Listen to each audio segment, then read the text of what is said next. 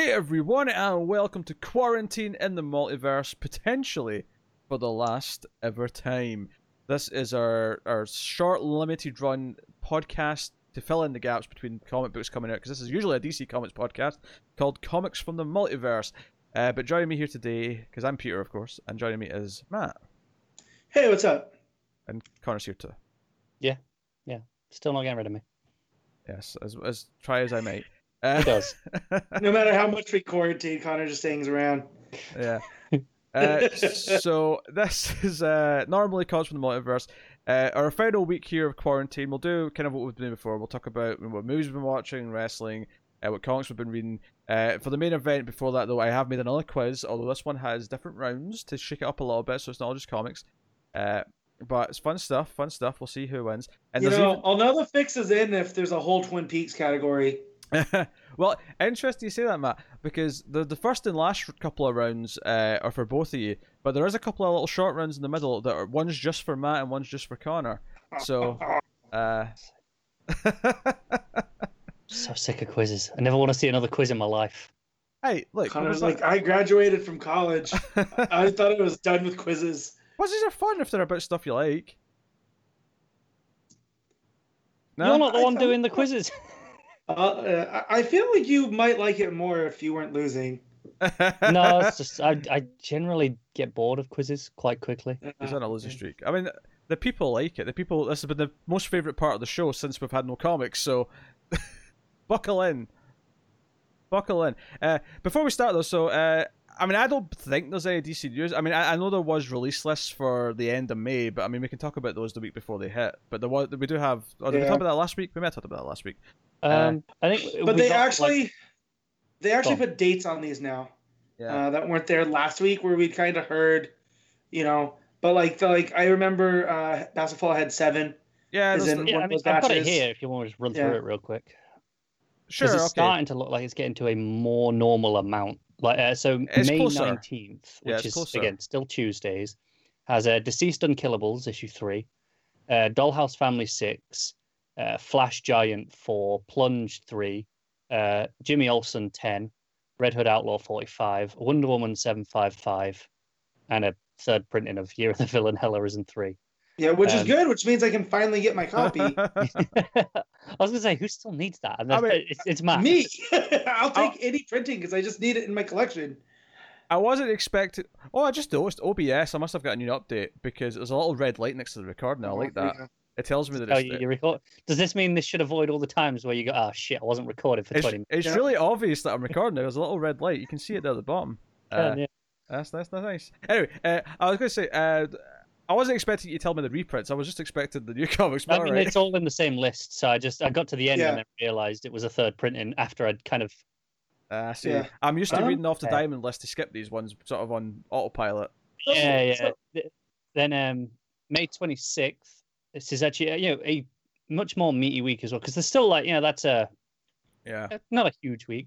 There's still some But- noble emissions though, because there's no Batman in any of these weeks. Uh, that's coming in June. That is coming the first week of June. We heard, from, yeah, we've had that on Twitter, was, but was the uh, the diamond list that that isn't finalized but looks like it should be there. But notably, like you know, there's is there's still absences from these couple of weeks where oh, there's it's been a while since we had this because there's, there's no like Strange Adventures, for example. I don't think is there. No. Yeah. Um, so what we've got on the the 26th is Aquaman 59, Basketful of Heads 7, Batman Beyond 43, Books of Magic 19, uh, Flash 754, He-Man Master of the Universe, Multiverse, sorry, 6, Justice League 45, Low Low Woods issue 5, uh, Suicide Squad 5, Teen Titans 41, The Terrifics 27, and uh, a couple of Giants. Yeah, uh, that's cool. Uh, so yeah, we got some books. Obviously, it's clearly coming weekly. Marvel even announced their return dates. They're starting at the end of May, May twenty seventh. Although they're skipping a week after that before they do the next Uh, week. But No, they're skipping every other week essentially. Uh, Um, so Marvel have put up their list between the end of May and, and like middle of July, and what they're doing is one week of new books, and then the second week is trades, and then new issues, Yeah. and then trades. well, I was going to say yeah, because there is stuff scheduled technically for the week after the second week. But yeah, it's just trades. Um, if you look at comics list, which I look at sometimes for the extended forecast, they, they that's what they've got up just now. Uh, so Marvel have got books coming back as well. So it does feel like we're getting to some kind of normality with comic books. Um, but there is some more interesting news, at least for some of our audience. Uh, this doesn't affect the, the, the US folk or anyone outside of Europe, or I'm not even sure if this applies to mainland Europe, to be honest. Um, it hasn't done yet. They might do just to bring it into parity. Let me see what it is first before you add Yeah. details on. I'll just tell you why, why it hasn't. right. So, and the reason why I'm, I'm saying it's weird that it's not affected Europe because the, the, the, the original part of this did affect Europe. So, you may remember about a month or two ago, uh, all the prices uh, for digital comics in Europe uh, went up significantly. Like, not just a little bit, they went up, they skyrocketed. Well, the good news is for people in the UK is that just today, uh, they've officially went back down in price. Not to where they were before, that was never going to happen. But uh, the parity with physical books, give or take, depending on where and how you get them, because obviously that varies wildly in the UK. It's not like the US where everything's three ninety nine. Uh, it Mhm. varies from shop to shop, uh, mail order service to mail service. Um, they're now cheaper than pretty much everywhere uh, physically, especially once you include postage for the mail order stuff. I know some mail order stuff, the books themselves are technically still cheaper, but once you include postage, it actually I puts think- them over. I think it depends on which mail order service you use. If you get one of the cheap ones and order in a reasonable sized order, uh, when they combine the postage, T- it- yes, technically, if you only get your comics delivered like once a month, you can maybe save a little on the postage to put it back down under. But most people who really care about their comics want them weekly. So no, no, it's true. But even even those, there are some people who order enough books weekly that said, that it still works out cheaper. that said, that is only the mail order services. If you're going into a store, which admittedly you can't do right now, but the prices for going into a store and buying a comic it is now cheaper again to buy them digitally. Uh, because three ninety nine comics on Comixology for UK are now three nineteen, which is still a big chunk more than what it was before, but it's much less than what the newer price was at three ninety nine. It actually halves what the increase was, pretty much, give or take, which is pretty good. The reason for this, of course, is that the uh, the VAT, uh, which was something that books in the UK don't pay on, which is the the sales tax essentially, just to translate it for other people. Um, the sales tax didn't apply to books; they were always exempt from sales tax, but digital books were not exempt. However, uh, that has now changed, and no longer do they have to spend, uh, you know, uh, pay for tax on them.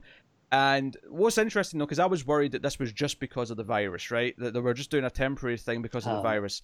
Luckily, when I looked into this earlier today, uh, this was happening later this year anyway, and the virus has simply made them fast track it because people will benefit from it earlier uh, during the, their time of need. So the good news is, is that this is permanent, and the, this new price of three nineteen for a three ninety nine comic in the UK is going to hold at least until they decide to put the price up for whatever other reason. But given that they just put them up, it's probably holding for a while. Yeah, um, this is a reasonable price. I think I'm I'm quite cynical still about the motivation of the pricing, knowing that this was coming later in the year, and, and Amazon and Comixology as companies will have known this was coming. I, I suspect they increased them so that when this came into effect and they lowered it, they could look like the good guys again. Like, oh hey, you know, Do you know you say that you say that you're being cynical thinking that? I actually think that's quite smart. now, I admittedly, I, wouldn't have put it up as early as this, but if you look at it this way, right? They know the price is going to have to, uh, like, oh, sorry, let, let me. Uh, there's a key detail in here that I need to say to say why I think this is smart. The pound versus the dollar has been plummeting for the last several years, right? Ever since about 2016. four years. Yeah. Yeah, 2016. Ever since Brexit sort of happened or started to happen, there's pretty much since the day after that vote. yeah, the the pound has plummeted, and we have been lucky in that they've not raised their prices when they should have. Everything else did. Physical, comic books sh- shops did raise their prices. Every other thing under the sun has raised their prices in the last four years to accommodate this price difference, uh, the exchange rate difference, right? The value of the pound. Uh, so they were overdue putting the prices up. And I think it is quite smart to do it around the same time as the VAT going away because it kind of nullifies some of the increase, right? Um, Yeah. Now, should they have done it this early compared to when the increase was going to happen or the, the, the, the VAT decrease was going to happen? Yeah, okay, it was a bit early. But I do, I, part of me thinks from a strategic point of view, this made sense. It's I bet- am- you know, uh, you know uh, I, I get what you come from. I'm going to disagree slightly on where you say that uh, it was too early. I think they did it early. F- they they weren't anticipating it happening, you know, right now. That's quickly. They thought they had another, you know, four or five months, with the idea being everyone will have gotten used to this price by then, and then oh, then it'll seem like a, a price cut. Whereas right now, it still feels like well, I mean, it's still more than it was two months ago, uh, even though it's better. So I think that's actually just unfortunate for them that it happened so soon after they raised it. Um, honestly, I'm pretty happy with this new price. I mean, obviously, cheaper's better. I, I missed the old price. Don't get me wrong. Yeah, it was better. Like, I'm not going to Yeah. debate that. Honestly, the next on my shit list in terms of Comixology is uh is down to DC's current sale pricing. Sort out, DC. Go back to what you were doing before. I think that's just changed for good. I don't think you're getting that back. Um, I know it's but terrible. from the looks of it, what used to be three ninety nine in a regular sale is now like four fifty something, and then what? And then it goes up from there, seemingly. Yes. Yeah. Yeah, those are six dollar books when they're in sale. Yeah. Uh, used to be four pound for us, and is now about four fifty odd, as opposed to two days ago where it was six pound. Yeah, and of course the alternative here is that DC though don't have that consistent sales price across the board now. Now they do it more like Marvel, where the size of the page count essentially dictates what the sales price is. So a lot of the bigger books are much more expensive still. Uh, Yeah. Honestly, the value for what's there is quite good. Uh, the way I look at this is that we were kind of like getting away with highway robbery for several years, and they've just decided to stop letting us away with it. And this is very similar to Steam uh, video games, in which for years their sale prices for for big games was ridiculous. And now we've kind of gotten used to it not being as good, but still obviously very fair from a value perspective. So it sucks because we're used to it being great, but Yeah, it, it, it means I won't impulse buy things yet, as like much right now. you're gonna get used to it Uh, though. Eventually, will. this will feel will. fine. My my uh, my only little glimmer of hope, the, the the moment where I will truly accept this is it and I'm crushed and just buy them at whatever price they're on sale for, is uh is November when it gets to the Black Friday sale where they did, you know, the huge Mhm. line wide everything was even cheaper because it was instead of three ninety nine things went down to two ninety nine. Um, uh, that was you know for the last two Yeah, years I've done that. and It was a great sale. For argument's sake, that new super low price at Black Friday is four pounds per book, and that's the, the, the now the bottom. Like, Yeah. you know, that ain't that bad. No, no, it's not. But I mean, if everything goes down to that, like, because Mm. that's what they did in those Black Friday sales. They went everything went down to the two ninety nine instead of three ninety nine. I don't know if they will though. I can I can see the bigger ones, though those bigger like you know trades that are normally at twenty plus pounds. I can see them being more like eight during that sale. I can as well, but this is what I'm saying. That's that's the moment where my, my hope will just be crushed, and that's it. I'll just accept that this, this is, is- the sale price. Yeah, this is what comics cost now. We just have to live with it. yeah, yeah. Until then, I will be like, I mean, I'll buy if I really want it. Otherwise, I'll just read it on DC Universe. And There's, I mean, there's stuff I know that I'm, I'm wanting because we're going to do it in previously or whatever, or you know, I'm bu- buying Marvel trades just now. Um, like, You and there's do still, that. there's You don't still. read Marvel trades. Um, I was reading a Marvel trade today. I'll talk about that later. Uh, Oh, it only took me till the last episode of quarantine for him to read something. Do you know what it is? I think finally having dates for both companies coming back has put me in a comments, but It's, it's made me realize that I missed them, and I'm like, oh, yeah, give some comics. Also, the Mi- fact, mi- mind you, I was like, I've been like a buzzsaw yeah, taking in comics. the, Uh, the fact that uh, I got a new computer monitor this week that's a higher resolution, and my and my comics now look amazing on it, is also a bit of a factor. That's but like, so weird to me. You guys read on the like. ah, it's so good, man. if you got a high I- resolution, I'm, I'm with you because I used to read. I have a like a you know a 10 inch tablet, and it- you Yeah. know, it's a, like a, a reasonable quality. I used to read on that, and that was a, a good reading experience. But once I got like a proper like sized screen at the desktop, that didn't feel like I was compromising for a comic. Yeah, page. but here's so the thing. better. I like I like to sit on my couch, and and prop up with my tablet when I'm reading. You know, I I do too sometimes. But here's You the know? thing: is that one of the things I hate about digital comics is two page spreads. I hate that it's smaller, or I have to zoom in, or I have to tilt the, the thing. hates Like, to rotate the page. no, but I I- I don't hate it because of the activity of it. I hate it because everything's smaller, right? What I love about reading on a proper monitor that's a decent resolution, because 1080p is okay for it, because I've done it in 1080p for a long time when I'm in the mood for it. But I noticed the quality is definitely less than my tablet. Watch doing it on a 1440p monitor is like, oh wait, this looks better than the tablet. like this is a higher That- resolution. That was the experience I had uh, a few months ago. So if you've got a 1440p or 4K monitor that's at least 27 inches big for the height of the comic page, I, I think you're you're gonna have a good experience. Because the great thing is, is that when you get to a two-page spread now, it just gets wider. It feels like an actual bigger page, and I I, I love that experience.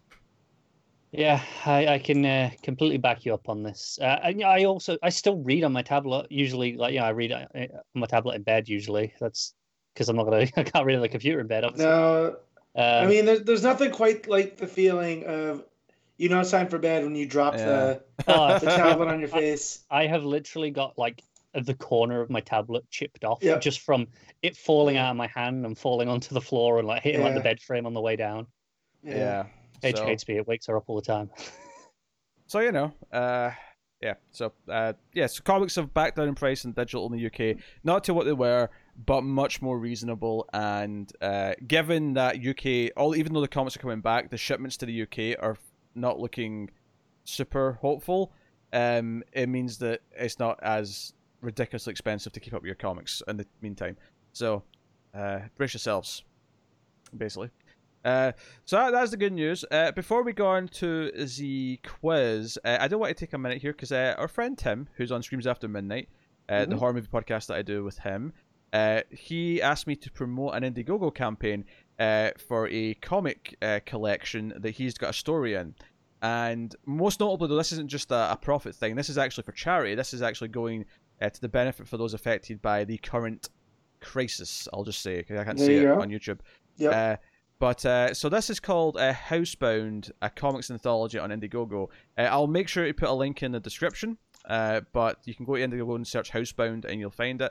There's a bunch of uh, animals uh, in the image, uh, along with uh, a couple of humans, but the, the animals are more notable. Uh, so this is an anthology. Um, it's run by Ryan Burke and Alex uh, Dandino, uh, but our friend Tim does have a story in there. Uh, so you know, if you want to uh, support a comic book uh, for some indie creators, but also have the money go towards a good cause, uh, then you can do it via comics. So go and have a look. Yeah. Matt just disappeared. Where did Matt go? Uh, I think he got a phone call. Ah, I, I'm assuming it, it's it's it's the wife about what what he was doing before the show started. Mac's having tech issues with a TV, and he's he's fighting Yeah. with customer service people. I'll kill some time. Um, DC announced, you know, their their digital first lines that they've been doing. They've got actual names for each day to re- to help you remember what comics on them, and each, some of them are quite smart. So it's Metropolis Monday is the Superman one. Okay. Batman Tuesday is just whatever. Uh, but That, that's the only one that really sticks out. Bear with me on the rest of them. Wonder Woman Wednesday, okay.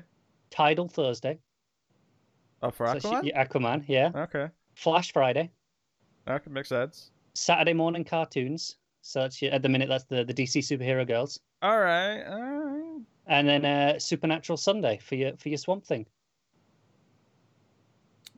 Yeah, Batman Tuesday really sticks out. It there. really sticks out, doesn't it? just just be kind of weird. They could, they We're could like, like, we, uh, we can't work it out. that's a bit of work uh, to do with Batman. There is with a T that can be used. I mean, if we can think of one, we'll suggest it to them. Viewers, you have a task. Uh,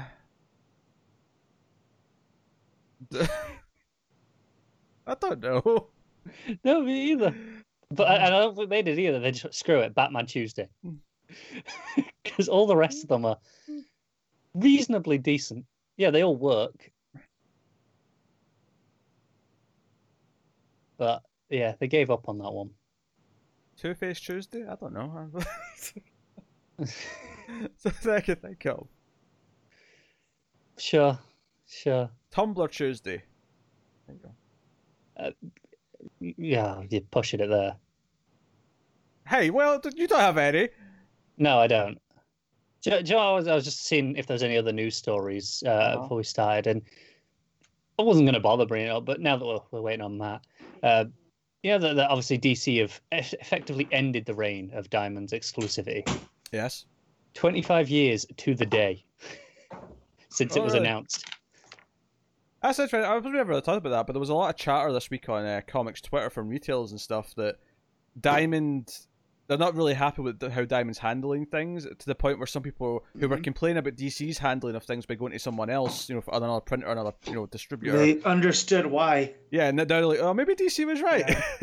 Yeah. So I, I remember. So sorry, I had, to, I had to take an important call real we quick. kill time, Matt. It's Um, fine. There you go.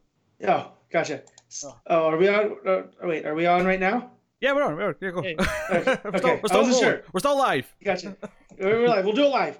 Um, so I've, I've been watching these videos on on YouTube um, uh, of of this helicopter pilot that's been going around LA, right, to show how empty it's been in this current, you know, the thing that's going on. and I had to pause it, and, and which took a lot because this guy was going over Disneyland, like and just seeing empty Disneyland, to to hear what people were saying about this Diamond live stream, that that they had done, and how now they fully understand why DC was like, yeah, I don't think we want to do business with these guys anymore. Um, just because the way that they were talking about it seemed like it, a lot of their ideas would have been great, you know, six years ago. But but now that it's been day and date comics, there needs to be an actual response to it. Yeah. Um, and they don't want to deal with it, and I fully understand, right? Like, Hey, should- we'll when, when you, Just on on this whole thing, we should talk about the, the biggest reason DC have moved to Tuesdays is Mhm. to to match with the the bookstores, and yeah, and You it- know- it's not just for the delivery. Because obviously these these companies do book stuff anyway, but it's it's more that um for marketing purposes when they when they're Uh-huh. releasing a new trade. That's, Um, that's, that's exactly what I was about to say. Is up until now, uh, you have to deal with two dates because you get the direct market release, which is always about two weeks before the book market, which is when Amazon and all the other places get the, the books. Yeah, um, I think it, I think it depends on where you are. In I think in the US it's only about six days. They get them the following week. I think in the UK it's an extra week. Which so, just imagine how hard that is to market something. You can't really just say a date because depending on where you're buying it, it's some so it's different. Yeah, and I think they might still have that problem, but this will at least cut down in the US, which is their primary market. Um, it will cut down from being okay. Well, we've got the Wednesday, which is where you can go buy it in your comic book store, but then you need to wait till the following Tuesday to buy it in you know any bookstore or Amazon. Whereas now they can just say, nope, it's this date. yeah, it's one date. So I mean, we'll still be a week behind in the UK, I assume, but there's no getting around that. I I've don't not, know, bu- they I, I, I've not that. bought a physical trade in a while, so I'm, I'm good. But I'll say I that's it, it was days like today, which was supposed to be free comic book day. That's when I would do the majority of my oh, I, I, my didn't, trade picking up. I didn't even realize it was supposed to be free. Yeah, comic it was supposed to be today. Um, so it's just you know, uh, I I- you know I get it, and I I know there was some shops out there being like, well, who's gonna show up at the shop twice a week? But I think like if you have a dedicated comic fan base, they're still just gonna show up on Wednesdays. What's so You funny know, is I did see some retailers say that they, they don't like the idea of splitting their customers where the DC people come in and I, I, I I'm kind of thinking about this in a couple of different one okay even if that that sounds mildly annoying Yeah. from a marketing standpoint and then being able to market a book out on a date and actually Mhm. be able to shout it from the rooftops because it'll match everywhere hmm makes a lot of sense it may actually help your customers and two um like doesn't that make your deliveries easier if you're getting half of them one day and half another day rather than having to do the Yeah. whole load in one day I, I will The- say, to be fair, in smaller stores with less staff, they maybe get an extra member of staff in on the, Mm. the you know Uh-huh. delivery day to to account, account for that and you know and sort Yeah. through it. And now they've got okay, well now we need staff on two days to, to cover that. Or maybe because it's half, they don't need the extra person. No, but let's say if it's only like a, a three persons, you know, who, who are in the store, Mhm. you have one sorting out the delivery, one on the tills, and you know, one doing whatever. Uh, Let, let's say that's your entire yeah. your entire. Well, that's- staff. Okay, You- sure. All three people both days now. Yeah, also like I remember before Diamond was sending them, you know, the day before, however they do it now, the weekend before, my shop would get them the day that they're supposed to go or the night before. And me when I when I worked nights, I would show up as soon as the store would open. There'd be sometimes I'd go in and help them sort stuff out. I know. You know. um, my store. So yeah. Uh, again, this might be slightly different with the with the UK. We get them to stores, generally speaking, as a rule, on the Tuesday, hmm and uh, my store will tend to have things out ready to go some by about midday on Wednesday. They'll Mhm. they'll pull out customer orders, specific orders for first things. Right. So if you come in, you can you know early before work, whatever, you can pick up your order. Um, but the shelf is usually not ready till about midday. Hmm. Yeah. So, uh, but I, I know when they started, when my shop started getting them earlier, that became less and less of a problem. They would also get impacted if there was a holiday here. So, like a lot of our holidays line up on Monday. So, if that, then they would be late too. So they would be behind setting Mm. them out. That We have hasn't been as much of an issue in the last couple of Um, years. I mean, it's been a since I went to a physical store, but when I went to Forbidden Planet, uh, they did have the books out for 9 a.m. opening time on the Wednesday. So I guess yeah, that's just more Forbidden staff. Planet do because they're a big chain with a lot of staff as a rule. Yeah. yeah. Um, on Matt's point there about holidays, uh, so Oh. whenever we have a bank holiday on a Monday, uh, Diamond UK do not work on that day. so they don't. So everything is pushed back a day, guaranteed for every comic book store in in the country. Uh, comics new comic book day becomes the Thursday, not the Wednesday for those weeks. Right. Um, every single time, uh, without fail. Mhm. Yeah. So, So you know. But- uh, anyway, anyway. Wh- wh- well, real quick though, I don't see how this would split your on. Like, I get like if people are physical only, but if they're used to getting them on Wednesdays, I don't understand how this would split them. I I, know. Um, I guess they could- DC put out a statement saying, "Hey, if you guys want to put them out, if you want to hold until Wednesday and do them with the rest of the stuff, you can. You know, there's no obligation to put them out on Tuesday. That's New Comic Book Day. You're allowed to sell them from Tuesday, but if you want to wait till Wednesday, you can. I, I guess the concern is that someone who always comes in on Wednesday wanting new comics doesn't want to come in two days if they buy both Marvel and DC. And Right. obviously, we're saying, okay, we'll just wait till Wednesday and get everything then. But they're also of that mentality where, oh, I have to have them day one. I want to I, my I comics. think also the concern from retailers is, le- let's say, you know, a, a lot of our audience, uh, probably a key example of this, who read predominantly DC. Mhm. Um, So your you you know ninety percent of your books are DC. You go in all right. You're going in on Tuesdays to pick up your DC books. Those new Marvel, Image, whatever else books aren't there for Yeah. them to potentially upsell. you. yeah, the ones that might grab your attention because they're there. And the only ones that will be there is whatever's left over from the week before, which for a lot of comic book stores will be only the Not biggest lot. things that they'll shelf. be yeah, the, the scraps, so to Yeah. speak. So yeah, there is that concern. I, honestly, though, on on the list of problems with the comic book industry, the idea of DC being a day early before everyone else is so low in the list of concerns. I think that okay, I get it. It's mildly annoying for a couple of reasons, but I don't think it's the huge concern that a lot of other problems in the comic book I- industry are. No, I'm with you. Like I said, DC said, hey, if you want to just hold your books till Wednesday, do that. Then there are people going, "Oh, but then digital before us. Yeah, one day, no one's buy, no one's switching to digital to read them on a Tuesday instead of a Wednesday. If they are if they're already paying for physical books and they want physical books, they're not switching for one day. Yeah. So, yeah. So, eh, so ba- even though I get there's a couple of little things that are a pain about it, honestly, get used to it because this is this might and hell this might actually improve things overall though. The the actual net gain for this is is for DC Comics is a, a complete printing company Yeah. might actually be better. Some interesting like UK specific angles of this because uh, I mean uh, we've only had comics on the Wednesday the same day for about ten years or so. Uh, before that, we were on the Thursday. We we were a day late, um, just because of how the shipping was, and uh, you know it wasn't until Diamond UK kind of sorted their shit out and, and got that sorted.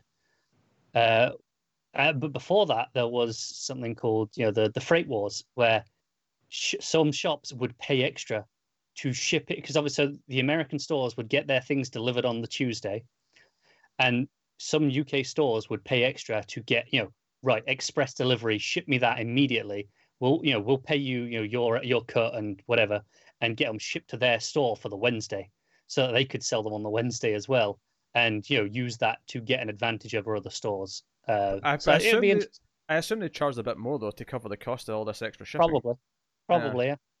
Uh, that Uh, said, this was back before comics were even regular two ninety nine, so I assume that by today's standards it probably seems quite cheap anyway. But at the time, it probably felt expensive.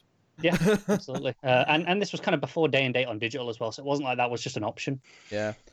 Uh, well, interesting. So I mean, the digital side of me though is like if there's gonna be books on Tuesday, um, and and when I finally do get to go back to work, that'll make things a day easier. Yeah, you got an extra day to read your comics for. The I got an extra day for for the digital books, right?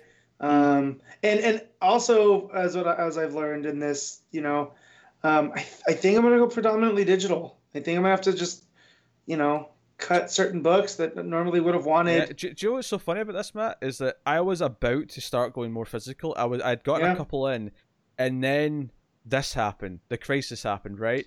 And basically, I, I, I'm at the point now where I'm like, oh man, these books are so. But because they've put the prices back down to a more reasonable amount, it's still expensive than what it was Mhm. before, but it's cheaper now than what physical will cost me still. And right, at this point, I'm like, I guess I'm just digital again completely because yeah, I mean, for the sh- with the show every week, I kind of have to get the comics, I, I you know, and yeah. I don't want to have a huge tab of books that I need to pick up. uh, uh, yeah, I'm having to double dip on some stuff. They're, they're, they're like, there are books like I'm probably not going to read Flash anymore uh, when that because Yeah. that's coming back, and I'm like, I don't want to pay for that twice. Yep. you yeah, get that, you get there- that physically anyway. Yeah, just out of habit. Yeah. Well, and that's and that's what I've had to learn is I, I had to do this before when Libdell was writing Superman that I was always collecting Superman because I had to collect Yeah. Superman. And then even the guy at my shop goes, "You never have anything good to say about this book. Why are you spending money on it? I could recommend you for the same price something that you're gonna like, and you're not gonna be constantly upset about." Mhm. So I just had to look as a I like having the extra money and I like having the extra time, and I like being able to go back and like I was able to read Hawkeye and I'm reading uh Wolverine and that's stuff that normally I wouldn't got to because I was reading Flash out of habit. You know, like I read plenty of DC books for the show. Yeah. You know, that would never be in, in doubt. But if I could read two or three less, I think that puts me in a better. You Uh, know. th- that's it. Like I was reading Flash because obviously I was enjoying it for a long time, and uh, so I've been getting, I was getting physically from the, Mhm. the start of the, the show, you know, since since Rebirth. And you know, Yeah. it was uh, it wasn't as good lately. I was I was just kind of sticking out out of habit, and you know, whatever. Um, I'll probably just I'll, I'll pick up the issues that my shop has ordered, and then Yeah. just be like, hey, just just leave it there. Yeah, that's. I Hmm. mean, that's the right thing to do. You know what yeah, I mean? yeah. Like, I'm, I'm, I'm not going to shortchange my shop, but yeah. I'm not I going to pay for it twice. Right, exactly. And so there's there's a number of books that I was just getting out of habit that I'm just gonna you know have to cut, you know, and just read digitally, you know, like just just Yeah. convert those that I was reading physically. You know, as much as I want to keep Batman going, I can just pick that up and trade later if I really want it and just read it digitally, you know, and save save space because I still have, you know, boxes to put away in my garage, you know, that that mm-hmm. I filled up three boxes you Yeah, know, during like, this just stuff just that by was sitting there. So, There, are- there are some one of the earliest books that I know because I've just read it uh, on the list Yeah. that that is coming back that I get physically was uh, DCeased Unkillables. You're Mhm. damn right, I'll double dip on that one. right. No problems. so- So what's Tom Taylor just- book? Tom Taylor books are in their own special category, Well- all right? yeah, Let, us get on this so we can talk about some more Tom Taylor because I got I got a lot. Oh, you got Tom Taylor for later? Oh my. Uh, yeah, All right. Well, yeah. In that case, uh, we'll get into the the quiz. I'm calling it the super quiz. Is uh, Ooh, It's a terrible name. Unless it's all Superman related, in which No. case it's fun. it's not all Superman related. No, it's a super quiz because it's bigger than the last quiz I did. Uh, it's got rounds. Uh, so we'll start with round one. Uh, we'll do a a quick uh little thing to see who goes first. Uh, so round one is DC Comics, right? It is relevant to everyone's interests. Uh, and there's ten questions in this round. Uh, so we'll we'll see. Uh, you can steal this as multiple choice, and uh, so we'll just decide who's going first and then alternate. And you can steal if some the other person gets it wrong, uh, as we've been doing with these quizzes uh, for the most part. And most of it's still the same. There's a couple of exceptions when it gets to obviously just specific, you know, rounds for one of you. Uh, and then the Right. final question, as it were, after all the, the regular rounds are done, is kind of there's no stealing involved. It's a very quick fire kind of just one question, but with multiple permutations. Anyway, so yes, who's going first then? Uh, I don't have like a coin or a dice in front of me. Uh, Car, do you want to do a random little? Uh, Coin flip, uh, Matt, pick. heads. is this to go first? I don't know, it's tails. All right, so Connor's going first. All right. Okay. Well. Unless you want to defer, Connor. Unless you want to go second. No, no, it's fine. I'll just take it. I don't really want to think about it. I'll just, just whatever. Oh dear. All right then. So Connor's going first. Question one. This is DC Comics round. Question one. What is Darkseid's true name?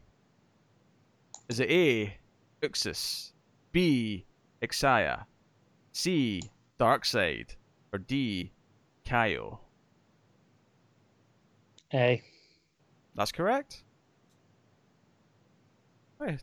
Answer with some enthusiasm. All right. The, the, the last one sounded like he said Kyle, and I was like, yeah, Darkseid's definitely a Kyle. that was Kyle or Ko maybe.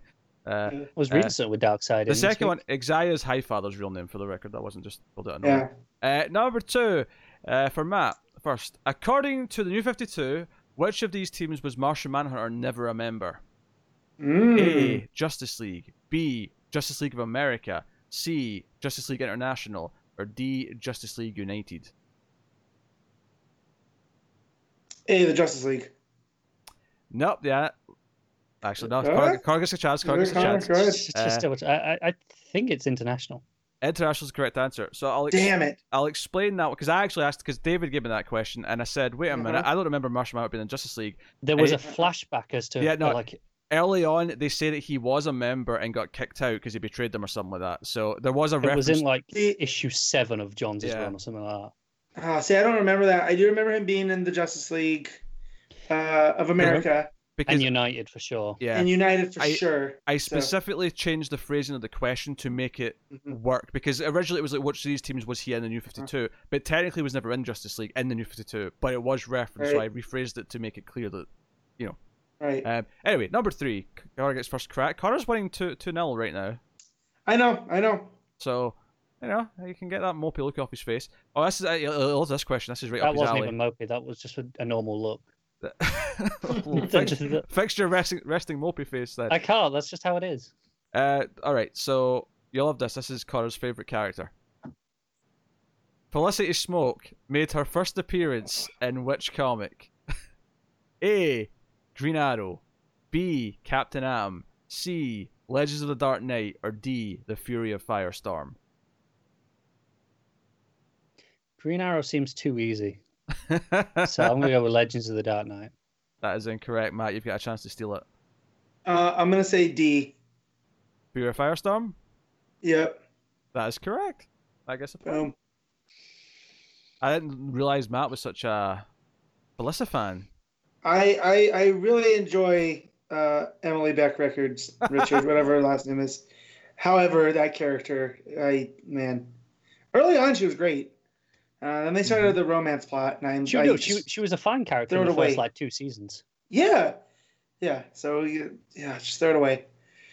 All right, number four, uh, Matt gets first crack. After Batman the Mhm. Animated Series premiered on September 5th, 1995, how long did it take DC Comics to release the tie in comic, The Batman Adventures? A. It was already out. B. One month. C. Three months. Or D. Six months. Oh, I feel I should know this. Bruce Timm. Uh, was it already out? I'm just gonna throw the gamble that was already out. Incorrect. Connor, you've got a chance to Ah. steal. I'm just gonna assume they were slow and go six months. Incorrect. The answer was one month. It was Mm. one month later. Uh, Gotcha. so that's not bad synergy, I think. One month after the debut. No, no, that's good. So uh, that was for number five. Uh, Connor gets first crack. Sensation Comics started as a superhero comic in 1942 and introduced Wonder Woman, but in issue 107 it would shift to focus on which character? A. Sergeant Rock, B. Captain Comet, C. Congo Bill, or D. Johnny Peril? B. Captain Comet is incorrect. Matt, you've got a chance to steal I'm, I'm just say I don't get to bring up Congo Bill enough. Uh, so I want to say it's C, but it also could be. It could also be Sergeant Rock, but I'm gonna write Congo Bill. the correct answer was Johnny Peril. Ah, I don't even know who that is. Not me do either. I, For the record, uh, uh, Congo Bill is a is an adventurer that came across a mystical totem that allows him to to take the form of a gigantic golden gorilla. No wonder Um, Matt loves it. I know. Ah, I love him. The only one there I ruled out was uh, Sergeant Rock. Didn't see. It doesn't seem very sensationy.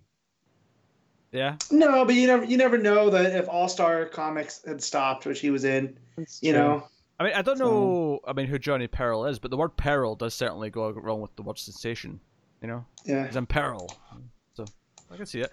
Uh, number six, Magus first cracked. and the final issue of the Golden Age Green Lantern series, it didn't feature Alan Scott on the cover. Who was there instead? Is it A, the Justice Society, B, Streak the Wonder Dog, C, the Green Lantern Oath, or D, Superman and Batman? It's the last of the golden age, which would put it in the fifties, right? So Sound right?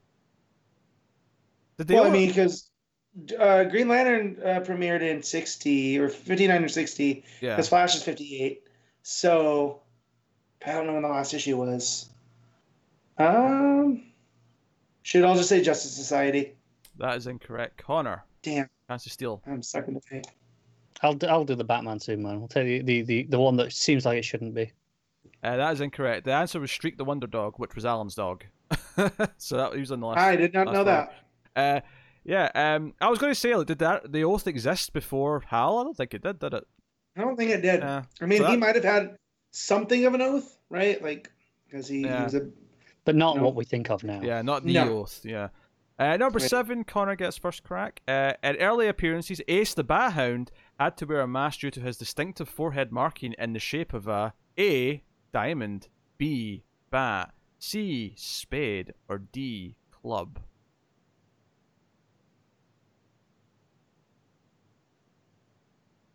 A spade.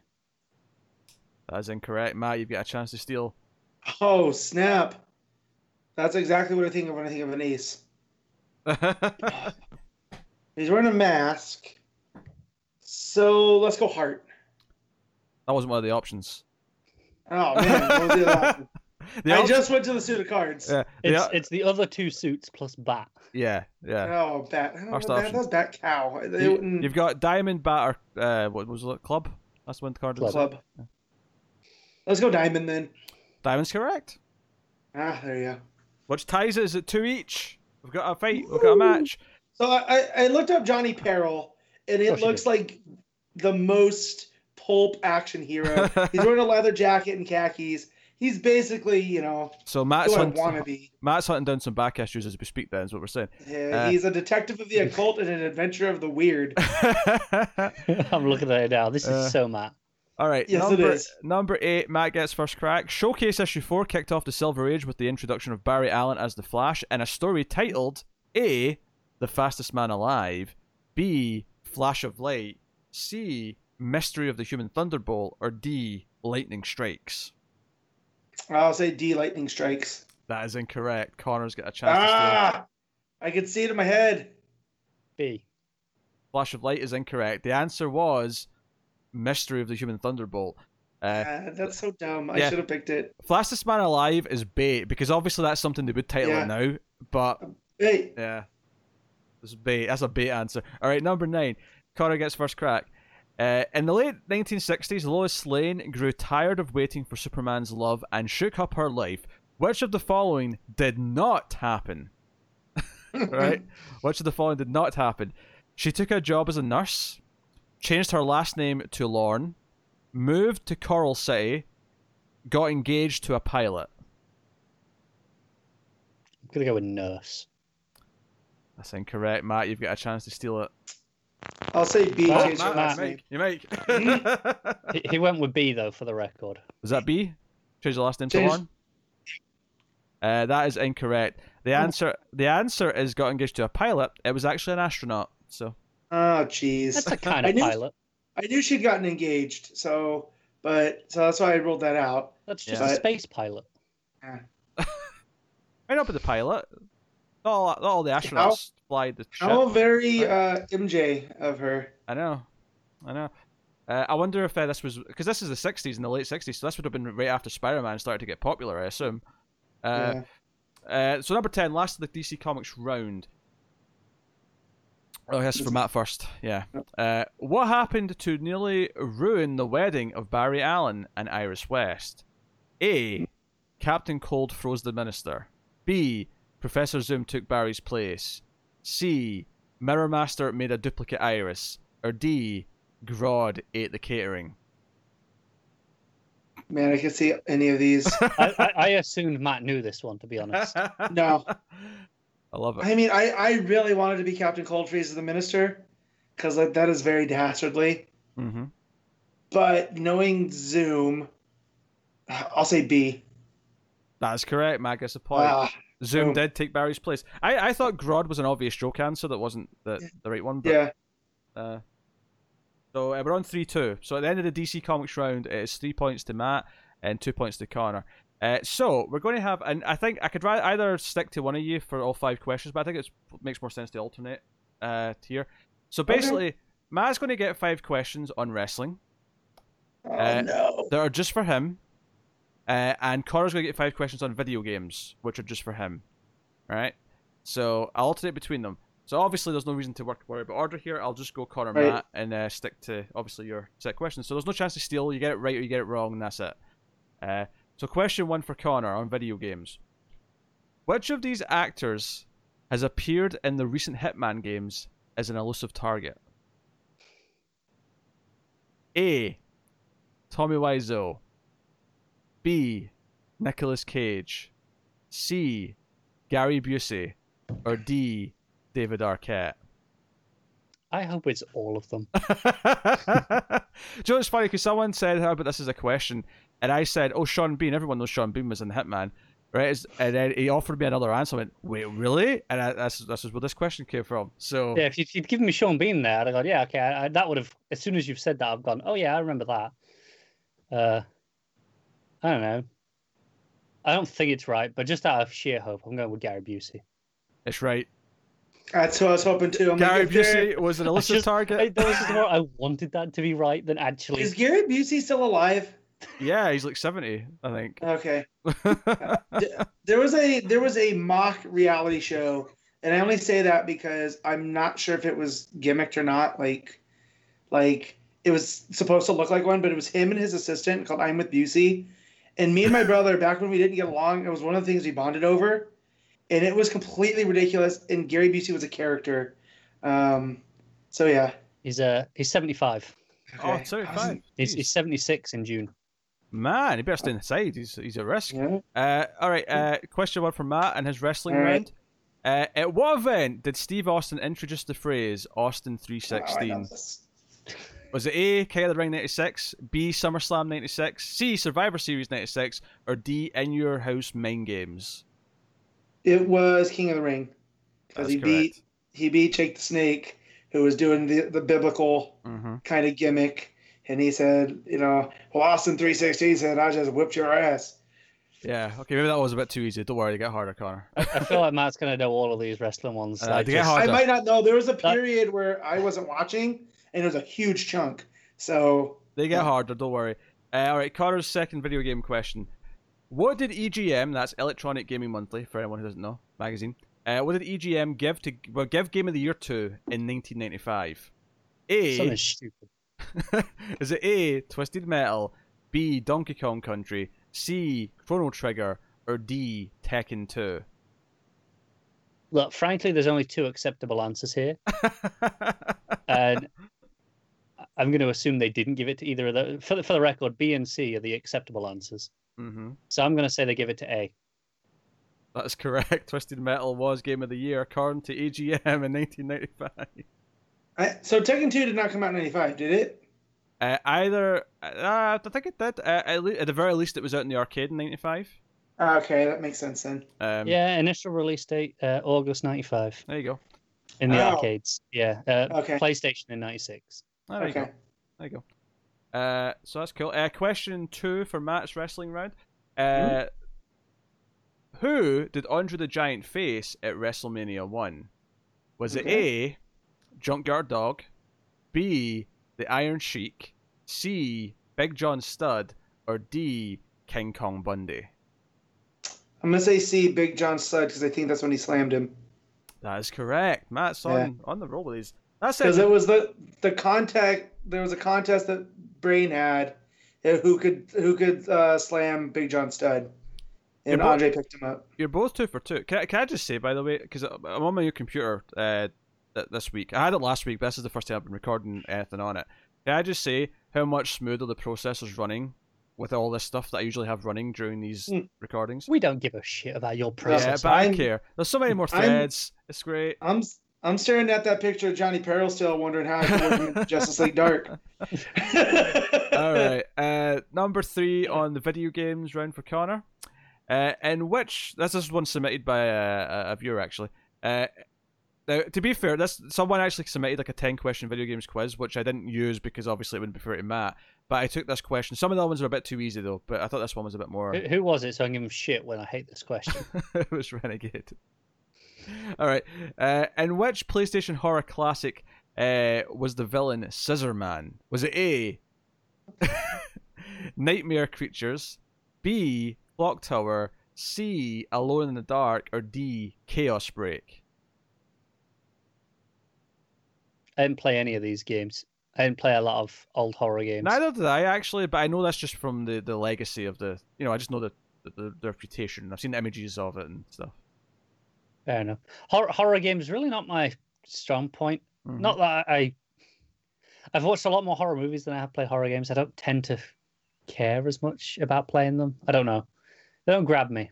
I've read more horror books than I've played horror games. Um, I'll go with B. Clock Tower's right. Connor's three for three, and he's video games Nice. round. What's funny though is that I feel like all three of them have been just plain luck. No, no. On the second one, I narrowed it down to two Sure, things. okay. Okay, the second So, one so used that was some, 50 50. used some Yeah. logic, but one and three was just luck. They was just guesses. Well, one was hope. That's not even, that is not even luck or guess. right. That's just what I want. That, Yes. That's just, please, universe, let this be true. Not because I want the point, because this needs to be true. All right, number three on the wrestling for Matt.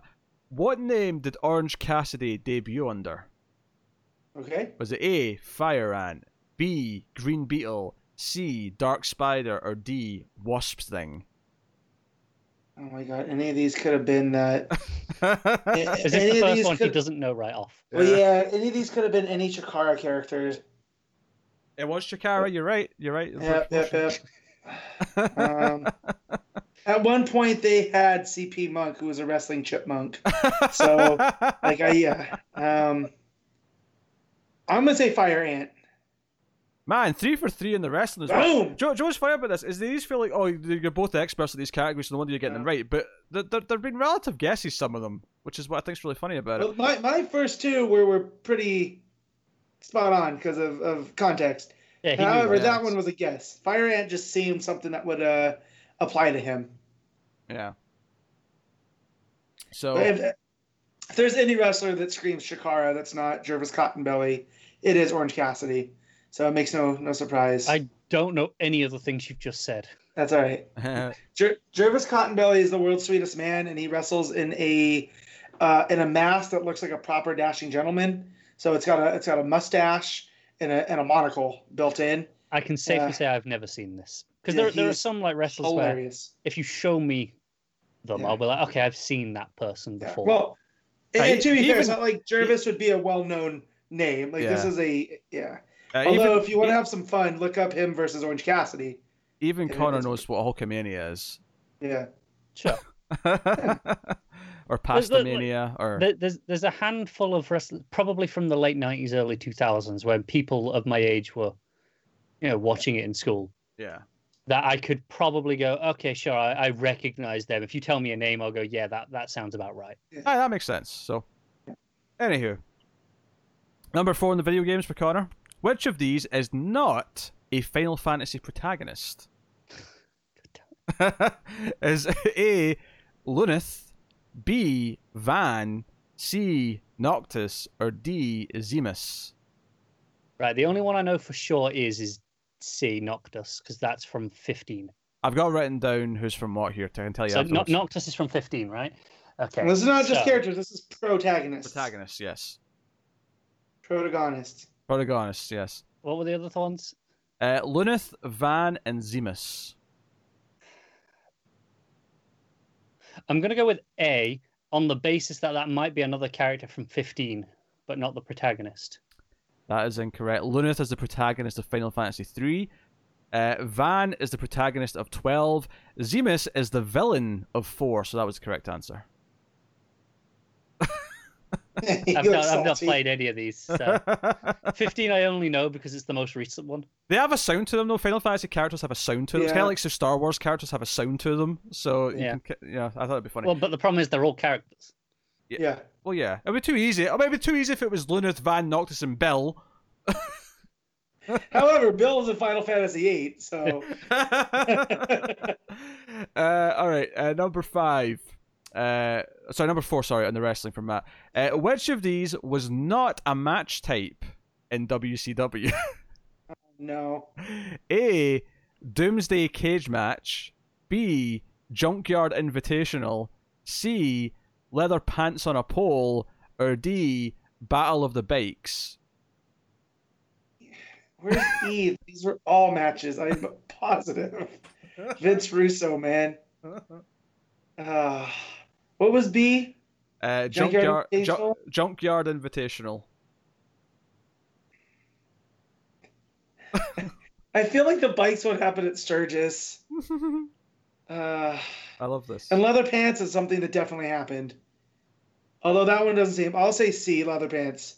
You're correct because it was leather. Ugh. It was a leather jacket on a pole match. Yeah. yeah. WCW got so dumb. Just to be ridiculous. They had some of the best people, but man, creative there towards the end. Right. Number five, final question for Connor's video game round. What was the code name for the Sega Saturn? Ooh. Was it A, the Jupiter, B, the Revolution, C, the Dolphin, or D, the Mercury? Dolphins ringing a bell, but I don't feel like that's to do with the say say ah, fuck it, d- d- dolphin. Do you know what's Don't funny? care. Is I almost had the question B for one of the other ones and thought, oh, that's too easy because that one's quite well known, and I changed it to the Saturn. Uh, uh, that's incorrect. Dolphin's a GameCube. Uh, Ah, Okay, that's was why it seems bell. familiar. the Revolution is the Wii. The Mercury is the Sega Game Gear, which leaves the Jupiter as the Saturn. Believe it or not. That's they got real creative with that one. swap out. I Yeah. know. Um, I ruled that one out because I was like, they wouldn't be that stupid, sure. Yeah. yeah, no, they did. Yeah. They did. Uh, so, final question for match wrestling round. Uh, after the controversial finish to the Royal Rumble in 1997, the final four participants faced off at the following pay per view. Who was the fourth man, along with Bret Hart, Steve Austin, and The Undertaker?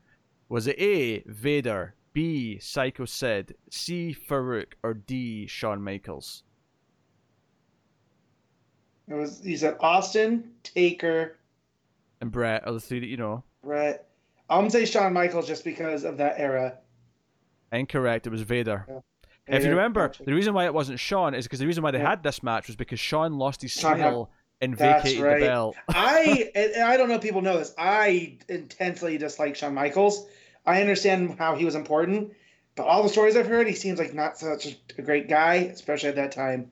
Um, so most of my Shawn Michaels history is just, oh, he's a dick. So I, I don't care. I'm a Bret guy for, for the record. He's apparently much less of a dick when he after he came back after the back Yeah. injury and all that. But yeah, early Shawn Yeah, Michaels yeah. apparently is a dickhead. well, he was also apparently heavily addicted to prescription medicine. yeah. whi- which isn't anybody in their best. So, however, and I know one of my favorite wrestlers really looks up to him, and it, and it pains me. So, So you know, anyway, at the end of those uh, those uh, person specific rounds, uh, Matt's on seven points, Connor's on five. Uh, so still very much to play for as we go into the movie round. Uh, ten questions here. Um, so here we go. Uh, so we'll stick with the order we've had throughout, which is Connor first, Matt second. Just keep that going. Uh, so Connor gets question one. What is the name of Star Lord's mother in the MCU? Is it A? Is it A. Margaret, B. Madeline, C. Meredith, or D. Matilda?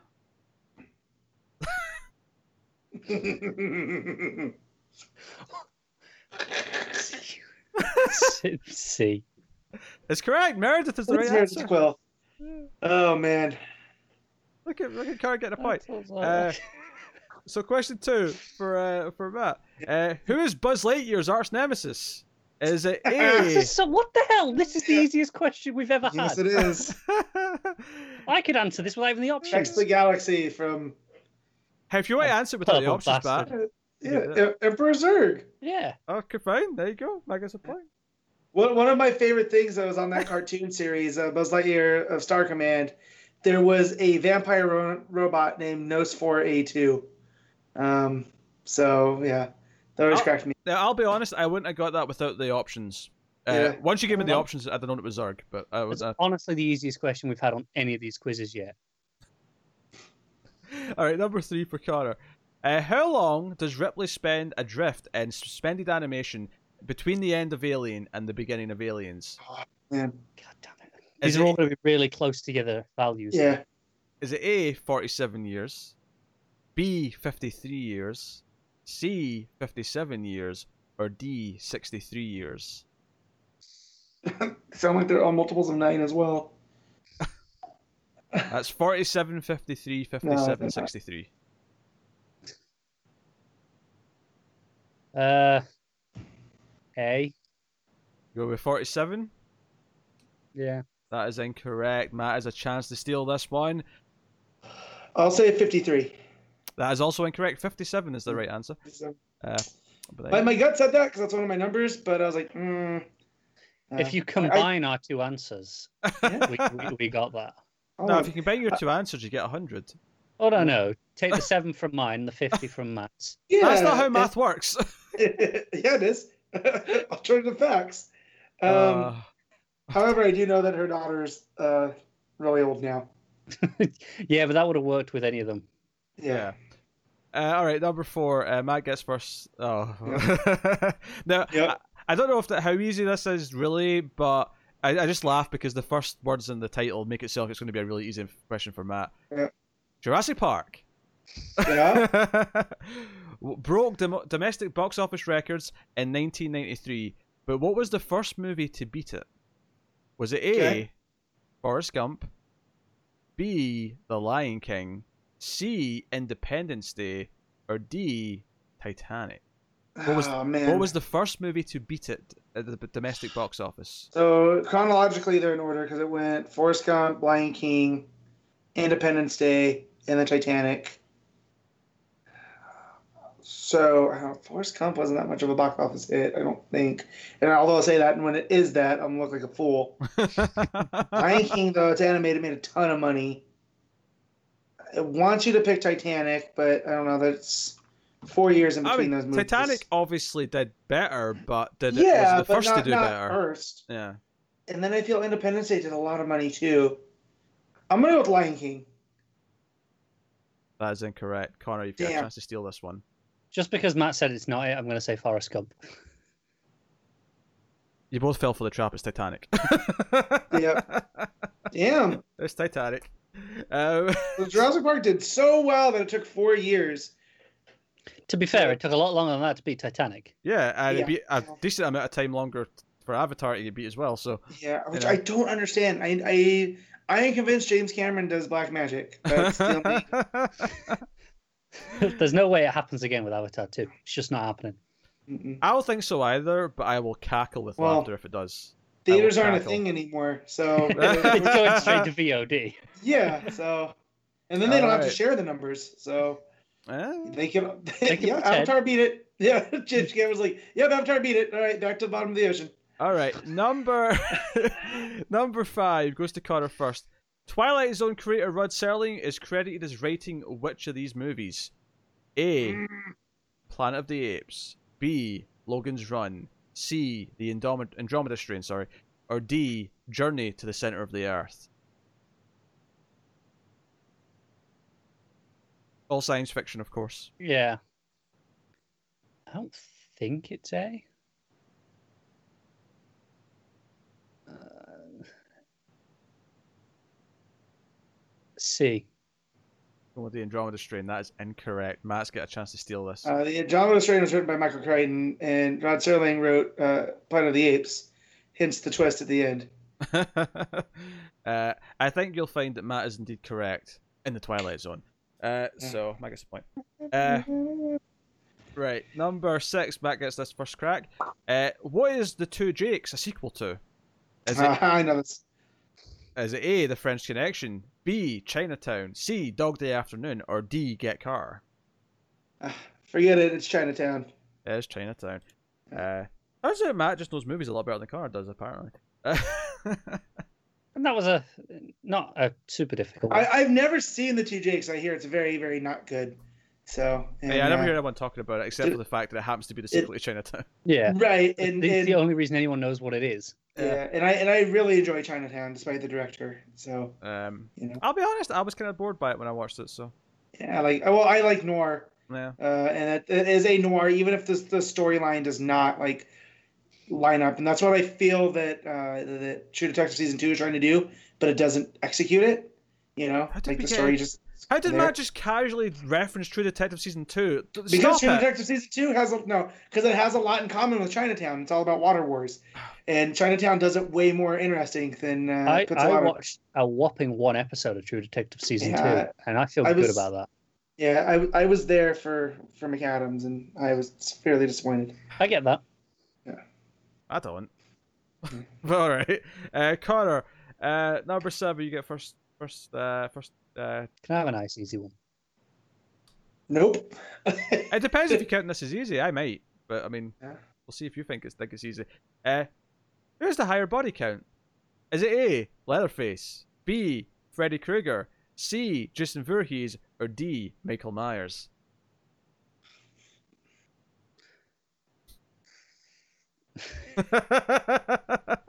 Mm-hmm. I haven't seen enough of the films to, to kind of really. I don't. You got to weigh up the amount of films they have, kills per film. I want to give Connor a hint at something. Go on. Why did that No. I don't. know. Because you, you you'll get to steal it and get your point. Yeah. Which what were the order there again? I know I know Myers was last. What were the others? Leatherface, Freddy Krueger, Jason Voorhees, Michael Myers. Let's go with Voorhees. That is correct. Jason Voorhees is the winner here with 151 kills. Uh, Michael Myers comes in second with 133. And then- Holy crap! That's Yeah. I thought he would have been like a lo- lot lower than that. Uh, he's got a lot of movies. Uh, Freddy only has 39, and Leatherface only has 31. Yeah. I Yeah, I was gonna say Leatherface is towards the towards the bottom because his are a lot more small groups, right? Yeah. Um, And I was gonna- what I was gonna say, my picture head was gonna Michael be- Myers killing that many per Yeah. film. But I was gonna say, keep in mind that Michael Myers is is absent in only one of those. Yeah, he's, he's got he's got 11, well 10 if you take away 3, he's got 10 movies to kill Yeah. And then Jason's not in uh, in two of his. He's not in So, uh, 5 technically and One, I'm not sure if they counted 9 when they were doing this because in 9 Yeah. he possesses people. it's just a completely different plot. that I mean, that could be where a lot of his kills come from too, and I wouldn't count those. Yeah, I don't think it does count those though. I think it just counts Jason. what about the Yeah. first one? First one's not him. No, that's what I mean. Oh, the first one's not him, yeah. But So we're he- not counting that either. Yeah, but even then, he kills so many per movie, Jason. Like his Yeah. kill Yeah. Because even he's- see, see in Freddy vs Jason, because me and Tim just did this for streams. Yep. In Freddy vs Jason, Freddy kills one person, Jason kills everyone else. Everyone That's- else- that's- no, well, that's- and that's the I've purpose of that about- movie, right? I've watched like six of those of of, of Yeah. those movies, and I'm like, I can picture him killing a lot of people per movie. Yeah. So that's why I went with that. And even not being in a couple of them, there's still a lot of movies to pick Yeah. from. So And it's- Yeah. Jason's my guy. He's brute force. he. You know, he's No misunderstood. He just wants to be left alone, and I really relate to that. All right, uh, Matt. Yeah. Which of these actors was not in the Twilight Saga? Oh Hey. man. A. Michael Sheen. B. Lee Pace. C. Rami Malek. Or D. Nicholas Hoult. Oh man. I know two of them because I have seen I- I can- movies. I can I've seen all of them. I can picture two of them. Yeah, me too. I, I know Michael Sheen's there for one, and Mhm. I know. Don't tell Connor what the, we're ruling out because he has to Oh, answer after. well, he's but he knows already, so I'm I've, certain I've- he I've knows what I know. These. Yeah. Yeah. So that that leaves me at two. I don't remember one of them. So I'm gonna say Nicholas Hoult. That is correct. Nicholas Hoult was Yeah. not in the Twilight Saga. So Rami which which Malek means other Lee one I can Pace. Yeah, because they're both in the Volturi. Yeah, th- Yeah. thanks to a, a stream goal um, Yeah. and a, a huge donation from someone, uh, you can expect the first Twilight Yeah. reviewed on streams after midnight So, soon. I will say, as silly as those movies are, I didn't mind the third one. The third one's wrong not with you?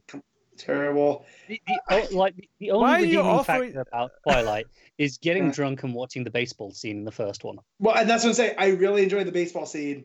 It's Uh, so when- bad. when but music kicks in. It is. It's Ah, completely. That is such a good entertaining. Muse song, though, isn't it? Yep, it is. It's my favorite Muse song, and I'm not. It's, well, I'm it's, not it's, big it's a top three Muse song. I'm not. I'm Yeah, not giving so- my opinion. You you can wait until Yeah. streams after midnight's review of it and, until and that's get my fine. opinion. Um, it's it. I, it's not vampires and werewolves as I like them, but I will say Bryce Dallas Howard shows up in the third one. I think. Um, That sounds they all about come right. together at this point. She she replaced another character from the first two. Anna Kendrick's in one of them. Yeah, the first she one. She's in the first. It In was the her first first movie, I believe. Yeah. Yeah, She's, I, she's the I, I only I only knew she was going to pop up because she's got a famous tweet where she said, "Lol, I just remembered I was in Twilight." That's the reason why I knew she was in that movie. uh, Yep. All right, so number nine, Connor gets first crack. This, this one's actually bizarrely hard, unless you really remember this movie, to be honest. But thank David for this question. And the usual suspects. It's revealed that mm-hmm. Verbal Kint was getting details from around the interrogation room. What was the first thing that Detective Kujan noticed in the room that matched Kint's story? B. He's actually correct, funnily enough. So fair enough. Oh, Uh, Bra- that was a brand of corkboard was the answer. Yeah. Uh, at B. I Uh, had no no. I've seen that movie once about six years ago, and it's it's fine. I don't know Yeah. desire to ever watch it again. I was never going to remember this. Yeah, so Connor gets a point, though. So, fine. All right, uh, Matt. Final movie question. You get first crack at it. Uh, which Okay. famous actor, uh, or which now famous actor, then I should say, Hmm? uh, played the bully in the Never-Ending Story three? There's three of those. Yeah, there is. That's the right reaction to that. yeah. Yeah. Uh, is it A. Jack Black, B. Ryan Reynolds, C. Norman Reedus, or D. Christian Slater? So three had to put it in the mid '90s. I've got it narrowed down to two that I think it is. Yeah, yeah, yeah. So it's it's Slater, Reynolds, Jack Black, and who's the third one or fourth one? I should say. Reedus, Norman Reedus. Yes. I'll say him because that's around the time that Boondock Saints. I'm gonna put Neverending Story three around the mid '90s. So I'll say Norman Reedus. That's incorrect. Connor's get a chance to Ah. feel this. Ryan Reynolds. The answer is Jack Black. Really? And I That's actually, not one of the ones that I thought it was. and I, I knew Neither. this because I had seen all three of these as a kid, so I remembered Yeah. young Jack Black in this. The first time I ever seen Jack Black was in this movie called Airborne, which is about the surfer kid that has to move to Ohio. Of course, Um, it's a surfer thing. yeah, well, no, he was Ohio, and of course, there's no waves, so he ends up uh, roller uh, inline rollerblading, um, and of course, all the hockey kids hate him because he's cool surfer bro, and Jack Black's one of the hockey kids. Um, I, the only one I really ruled out, and that was Christian Slater. I feel like mid '90s, he was already doing too many things Yeah. that were a bit too big. Yeah. Uh, so, and even this is a little bit too big in the 80s. do you, do you realize how much quicker these quizzes would go if Matt didn't have like tr- like personal trivia after every question? I'm not complaining. I'm just. Yeah, I'm just saying. Uh, so we're What's stand, we're at Matt with 11 points and Connor with 8 points. So it's not that much of a difference right now. Uh, so there's one final round here, This right? Right. Uh, and what this is is these are all going to be Arnold Schwarzenegger lines, and there's, there's oh, no st- one. There's no st- no there's no stealing in this one, right? I'm just going to say it. We're going to rotate between Connor and Matt, and you either get it or you don't. But it's a chance to mop up some points, right? Chance Yep. to mop up some points. Uh, Alright. or, or Pete, are you doing the accent? I can't really do it. I'll try if you want me to, but Do you know, Uh, like, you I, I can I can probably count on one hand the amount of Arnie movies I've seen. They're not my Wow. sort of films. that's your fault for being weird. Uh, no, just those sorts of action movies have never been my sort of films. So, yeah, and you know this. This is this is unfair. Here's the excuses. So, uh, like, like, No, it no, Really? Pete, really? Pete knows full well I don't like these sorts of this, was action a, movies. this was a fun round idea. Well, I, I can tell by your hot take on Extraction, which I still haven't seen, and it made me very angry, and I haven't seen it. But Extraction. I wanted to, yeah, the the new Hemsworth movie. All right. We'll get there. All right. Okay. Uh, so okay, Cara gets to go first. Yep. So we'll just do these quickly. All right. Uh, number one, it's not a tumor. No, uh-huh. just say something. I don't know. I don't. I have an answer for you. I don't know what. what I don't know it's what yes or no. it. Is this an Arnold line or is it not an Arnold No, line? no, Right, no, no, okay. no, no, no, no. You're It's guessing not the a movie. tumor. No, you're guessing the movie. Is that yes or no? Oh, you're guessing the I'm movie. guessing the movie. See, you you didn't actually tell us that. Oh, sorry. Okay. You're, just- Yeah. you're trying to name the movie it's from, right? You're, Arnold's No. only been in so many movies. Just fire one out. I, I, I no. I've, I've just I have no idea. just say one. Doesn't matter what it is. No, I'm good. I, I don't know any. Potter, I'm just blanking. say Terminator for all He's, of he's them. such a spoiled sport, right? I just I don't, I don't know the answer. I'm not gonna just sit here and guess random Arnie movies. well, you only have to guess one, and you'll be wrong. 'cause, Yeah, like, I know. There's no showmanship in this. Come on, just say anything. Pass. Kindergarten Cop. Boom, nailed it. Yeah. All right. You know what, Matt? You can just mop up points here. Then. Just just let Matt have this All category. right. Okay. Fine. There's going to be a hell of a, a curveball on the, the points here, but all right. Two. I'll see you at the party, Richter. Uh, Victor, True Lies. No, that's Damn. correct. Answer was Total Recall. Uh, Damn. Number because Michael Ironside is Richter. Uh, it's it's when he's, right. he's holding uh, Ironside's uh, arms that have been ripped off. He's like, Yeah. I'll see you at the party, Richter. All right. Number three. Put the cookie down. That's Kindergarten Cop. Jingle all the way. That's not as doing as well as he Oh, thought he did. That's right. That's right. He said Kindergarten Cop. Yep. Yeah. Yeah. Put the cookie down. Yeah. Uh, number four. Nice night for a walk. Nice night for a walk. Hmm. Trying to think mid nineties. What he did. Um the way that he said that kind of understated. I'm gonna say it's not one of his bigger ones. I wouldn't judge it on Pete's delivery. I know, yeah. I mean, my Nice accent night for a impression's not good. I actually I might pull a con I have no idea what this could be from. Uh,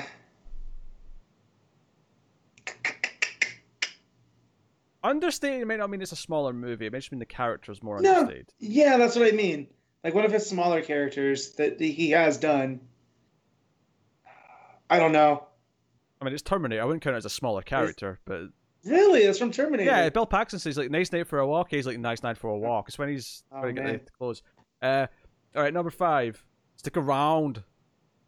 Stick around.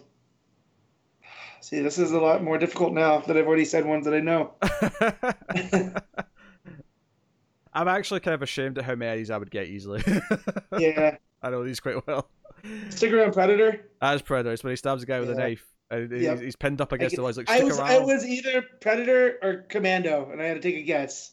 All right. Uh, okay, you got, you got one there. Um, obviously, I mean, we'll just count the points from before for the game. Matt won, right? But we'll keep doing these because they're fun. Yeah. All right. Uh, number uh, da, da, da, what, what, what, uh, six. Who's your daddy and what does he do? Dad's kindergarten cop. That's kindergarten cop. Yeah, That's that what our dad says. Our or mom says our dad's a real sex machine. Love kindergarten cop. number Uh. seven. You want to be a farmer? Here's a couple of acres. Is that Commando? No, that is No? uh, Last Action Hero as he hits someone in the Ah. nuts. That's right. I forget Last Action Hero. I'd forgotten this one admittedly, but it's really funny. Yeah. But uh, see, when I, I was I was looking because I got a bunch off the top of my head, and I was looking up for some other ones, and I found this one and laughed out loud when I read it. I'm like, I don't remember this line. All right, uh, number this one's super easy. You'll know this. Uh, you're a funny guy, Sally. I like you. That's why I'm going to kill you last. Funny guy, Sally. You say it's easy, and then I get into my head. I know the name Sully too. I'll give you a follow up. When I said I'd kill you last, I lied. Well, it's one that you really like. So I have it narrowed down to, to True Lies or Commando. uh huh. And the cheesiness, I'm going to say Commando. Commando's right. It's Commando. Yeah. That's Patrick. It's David Patrick Kelly. He's holding upside Yep. down at the cliff. And his uh, his name's John Matrix. So just let that sink yes, in. yes. Arnold's mo- the character name in that is John Matrix. Yes. Um. Yes. Uh, actually, Joe, what funny was this isn't one of the one of them, but one of the ones in the list that I was looking at, where it just said basically all of them was "to hell with you" because he says that in a lot of movies. Uh-huh. Obviously, "I'll be back" he says in a lot, but "to hell I'll with you" is one that he says a lot. All right, number number nine. Uh, there is no bathroom. There is no bathroom. All right, so that's one of. It's either Jingle All the Way or Kindergarten Cop. We already had two. So Jingle All the Way. Kindergarten Cop. Uh, Damn it! Joe, Joe, what's funny is Kindergarten Cop is one of his most quotable movies. It is. Which is kind of what so I'm- many. This is what I'm proving here with this quiz. Yes. All right, number ten. I did nothing. The pavement was saved. I can't, I'll be honest. He doesn't yell this one, so it's hard to do an impression of. Uh, I did nothing. The pavement was his enemy. uh, Last Action Hero. That's twins. Now twins, really? Yeah, he, got because uh, someone steals Daddy Beautiful suitcase with his stuff in it, Oh, and uh, he just sort of uh, hits someone who's on the bike, and he, he's like, "I did nothing. The pavement was his enemy." Good one. yeah. Uh, number eleven. Consider that a divorce. Consider that a divorce. So he's fighting with a. Oh man, I can see this in my head too. Uh, shoot, I don't know. It is Total Recall. It's after he Total kills Sharon Stone. Who's, That's uh, that's right. His wife. I haven't seen Total Recall probably since 1996. Yeah. I'll be honest. I would have totally had the line from uh, Running Man about uh, Plain Yeah. Zero now sub or Sub Zero now Plain Zero, but that was in the quiz Right. before, so I couldn't use it. Right, right. Uh, uh, number uh, twelve. I eat green berries for breakfast, and right now I'm very hungry. I ate cream berets for breakfast, and right now I'm hungry. I didn't remember this one, but this one's pretty funny. Yeah. So he's against the military. They're after him because it's it's Arnold. Mm-hmm. Um, is it Predator? It's not. It's Commando. It's Commando. Dead Okay. Goldrick's character. Um, one that I didn't put in there was actually from. It was a. fun- I, I didn't remember liking this movie, but there was a line that people had in lists from End of Days, uh, where he says to presumably the villain, "Compared to you, uh, compared to me, you're a choir boy," or something like that. Yeah. anyway, uh, number thirteen. There's eighteen of these. Oh, sorry, sixteen of these, by the way. Uh, We're almost done. Uh, thirteen. I'm the party pooper. Kindergarten Cop. yes. Yeah. That movie's so quotable. Uh, It is. All right, number fourteen is kind of easy, but you might forget Yeah. which one it's from because it's such a famous Right. line. Get to the chopper. Get to the chopper. Um.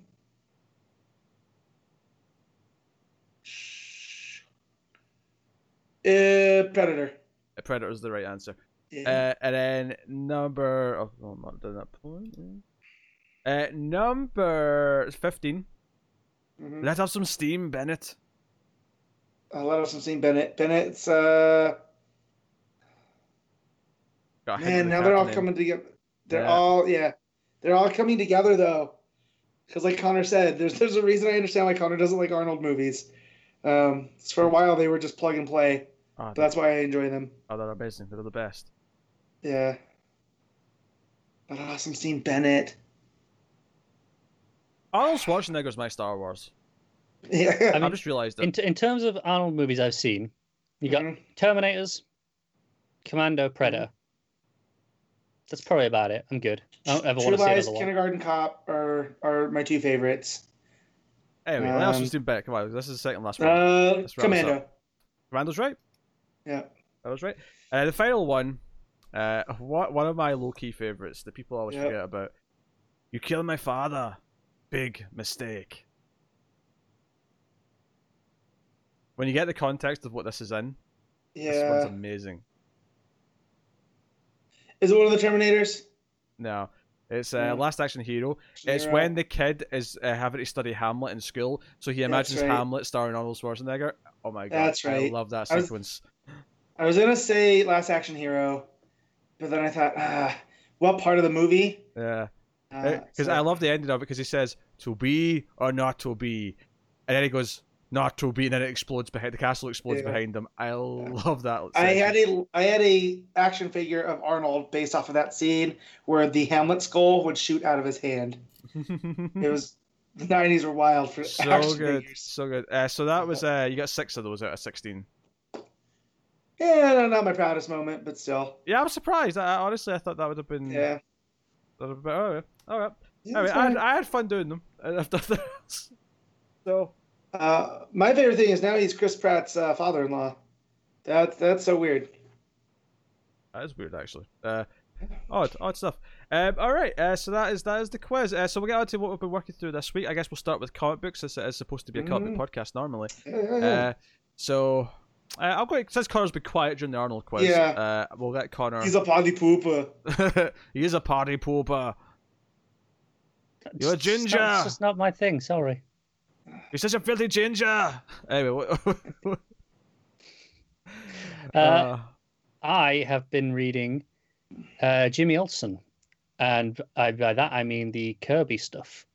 Ooh. oh, yeah, very I- fancy. I know. Uh, no, basically, I realized, hey, I've got like most of these Kirby trades that DC have been putting out over the last few years on Comixology. I've just not really touched them. Um, they haven't put out a Forever People one yet, so I'm having to use DC Universe for that part of the, the order. I thought I'll just read them in order, and, you know, as as to how they kind of interacted and, and set up all the, the the fourth world stuff.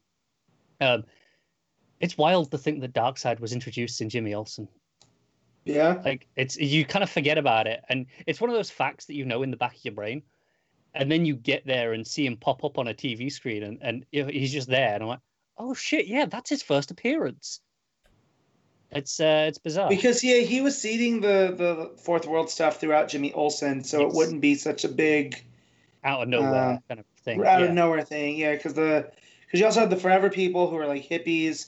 I think Yep. they showed up in, in Jimmy Olsen I first. think I think they sh- I think they show up in their own book first and then in Jimmy Olsen. okay, gotcha. So yeah, Um, did, did did you happen to since you're getting into like Darkseid stuff? Did you uh, happen to know Darkseid's true name earlier? no that hasn't been done yet no. Okay. I, I I actually think I did know that like that wasn't a random guess it was in the back of my Yeah. brain somewhere Um, Oh, that's fair. It's one of those Yeah. random bits of trivia where most people would know it. 'cause I didn't know it off the top of my head. Uh, Yeah. It's just one of those things. it's one of those things that it's it's one of those. It always reminds me of like the monitor's name and stuff like that. It's so it's one of those where I knew it was kind of along that line. Yeah, I can Uh, tell you what that is off the top of my head, but if you give me a multiple choice, I might get it. Yeah, yeah. It's like the- but I knew it was similar style to that name, so I was Like, like, I'll- yeah, okay, I'll hear it and it'll click, you know? That's- yeah. Um, but uh, Jimmy Olsen, it, it's this a lot of the the first part of this run that he did was uh, with the the Newsboy Legion, but the the young ones. Right. uh, that are clones, maybe. I think um, there's a lot of clones running around. There's a whole cloning facility. There's like 43 Jimmy Olsens, at least. Because one comes up to him and is like, "Hey, I'm number 43. What are you?" And Superman's like, "There's a, it's your lucky day, son, because this is Jimmy Prime." And it's like, what the hell is going on? Jim, Jimmy has is- no idea about any of this. Yeah, so it's one of those things that I kind of the more I learn about comics and you know I, I have respect for Stan Lee and whatnot, but once Kirby left for DC, you could kind of see how much he had input towards the stuff him and Stan did Th- there- together. there's a reason he's called the King. Yeah, right. And so um it's just it's amazing how creative this dude was who just seemed like he's the real life the thing, right? Like a lot of a lot of those mannerisms Mm. of Ben Grimm are are Jack Kirby. So you wouldn't have him as this dude with psychedelic thoughts, you know, and and putting together this fourth world mythology breaking storytelling, you know. Exactly. And so I've read like the first six or seven issues of his Jimmy Olsen and one Forever People because that kind of comes in between some of the issues. Uh, at least according to the the order I found online. I, I, I doubt it's publication order, but just you know, as a nice reading way. Um, and uh, yeah, it, it it holds up. It's so easy to read still. Uh, Kirby's stuff really has aged well, a, a lot better than a lot of other stuff from that period. I don't know if it's his fantastically clean lines that are just so easy to look at and read, or if it is just Mhm. one of those things where when you get an artist that's writing that trusts their own work, that doesn't feel the need to caption and dialogue everything over, you know, they don't overcompensate. So it's it reads a lot quicker than a lot of other books from that period. Um, there's not like narration boxes describing every single action like you often found then. Mhm. Um, it's uh, it's actually really good. I'm enjoying it a lot. Um, I've read the first like couple of issues a while back, uh, and then got busy probably with reading stuff for this podcast, and it wouldn't surprise me Mm. uh, if that was the reason. 'cause that, that that has cut into a lot of runs I've tried to read over the last few years. Um, but yeah, I'm I'm, en- I'm enjoying it a lot. Um, so I've got that um, Forever People I'm reading on DC Universe, and then I've got Mister Miracle and New Gods as well that we'll get to uh, when they're when they're in the right place. And that's the the, the most I've been reading. Mm. Yeah. Um. Today I started catching up finally on Immortal Hulk. Uh, I'm not super far. Ooh. Uh, Mm. I, I read like the last issue I read before. I read that again, just sort of as I sort of Mhm. ease in to like where I Smart. left off. What issue are you up to now? Uh, so I read uh, 16, 17, and 18 today, I think. Uh, Okay. All so- right, 25 is when it really shakes So- up. Uh, it's, it's about Yeah, halfway so- through the run so far. Uh, So you've intro- uh, been introduced to the concept of Devil Hulk, right? yeah, yeah, yeah. Yeah, uh, that's th- been where. I am right now, uh, uh, Joe Fixit uh, would pop back Yeah. in, and then right now I'm dealing with Abomination and uh, Mhm. that sort of stuff. What's going on? Uh, so uh, really good stuff. Uh, I, I think 'cause I remember thinking the Hell stuff was a little bit drawn out for my tastes Mhm. uh, when that was going on. I remember you saying that at the Yeah. time. Um, Yeah. and I think this arc after the Hell stuff, uh, just reading it sort of fresh today after some time away from it, um, like I really like this arc so far. Like these three issues have been just flown in for me. Um, I also I have to point out that that in uh, one of the issues, at one point he like finds a computer login, and the Mhm. login details for this computer. Uh, the username is like Giger HR and the password's Nostromo, Yeah. and I I I cackled with laughter. Of you course. you nerd, did. Al Ewing, you nerd. Yeah. Um, Yeah. Yeah. so, uh, but no, I'm Well, having just I'm wait, fun. Pete. That's not the only type of stuff that you're gonna go, you There's nerd. A- 'Cause- There's a lot of rumors he- of Al Ewing taking over Iron Man now that Slott's leaving. Oh, So maybe I'll Really? try Iron Man. Yeah, that's that's the rumor that, that I'm hearing. I don't know whether or not it's yeah. true. 'Cause There's no word. a couple months ago, I'd been catching up in Daredevil, and I had technically caught up at one point, although I'm probably a couple behind now, uh, but not by much. probably not much given that they haven't Yeah. published anything in about six weeks. Right. So you know, a month before they all start coming back is a nice little window to catch up on a few things. So, Yeah. so I'm going to And- catch up on that. Uh, I'm I was catching up in Cap. I didn't get all the way caught, up, but I did finish the second trade, so I've maybe got like ten issues Yeah. or something to read. But um, Mhm. so I'm getting there. I wanted to catch up in Thompson's Captain Marvel because I like Thompson a lot, uh, Yeah. and that's kind of my my to do. that's my targets for just now, uh, in terms of Mhm. other stuff. Um, so yeah, I'll, I'll even once DC comes back, I'll we'll keep apprised of the progress of uh, all the other stuff because we may as well. 'cause It's going to be a small amount of books for a while, so Yeah. Uh, but no, uh, no, I'm digging uh, fun stuff. I love the character work. I love that it's kind of teaching me about Hulk deep history. Uh, it's accessible to me, despite the fact that it's drawing on that history. it's Uh, it's, it's well done. it's the most interested I've ever been in the Hulk, and the the Hulk's a character I should like.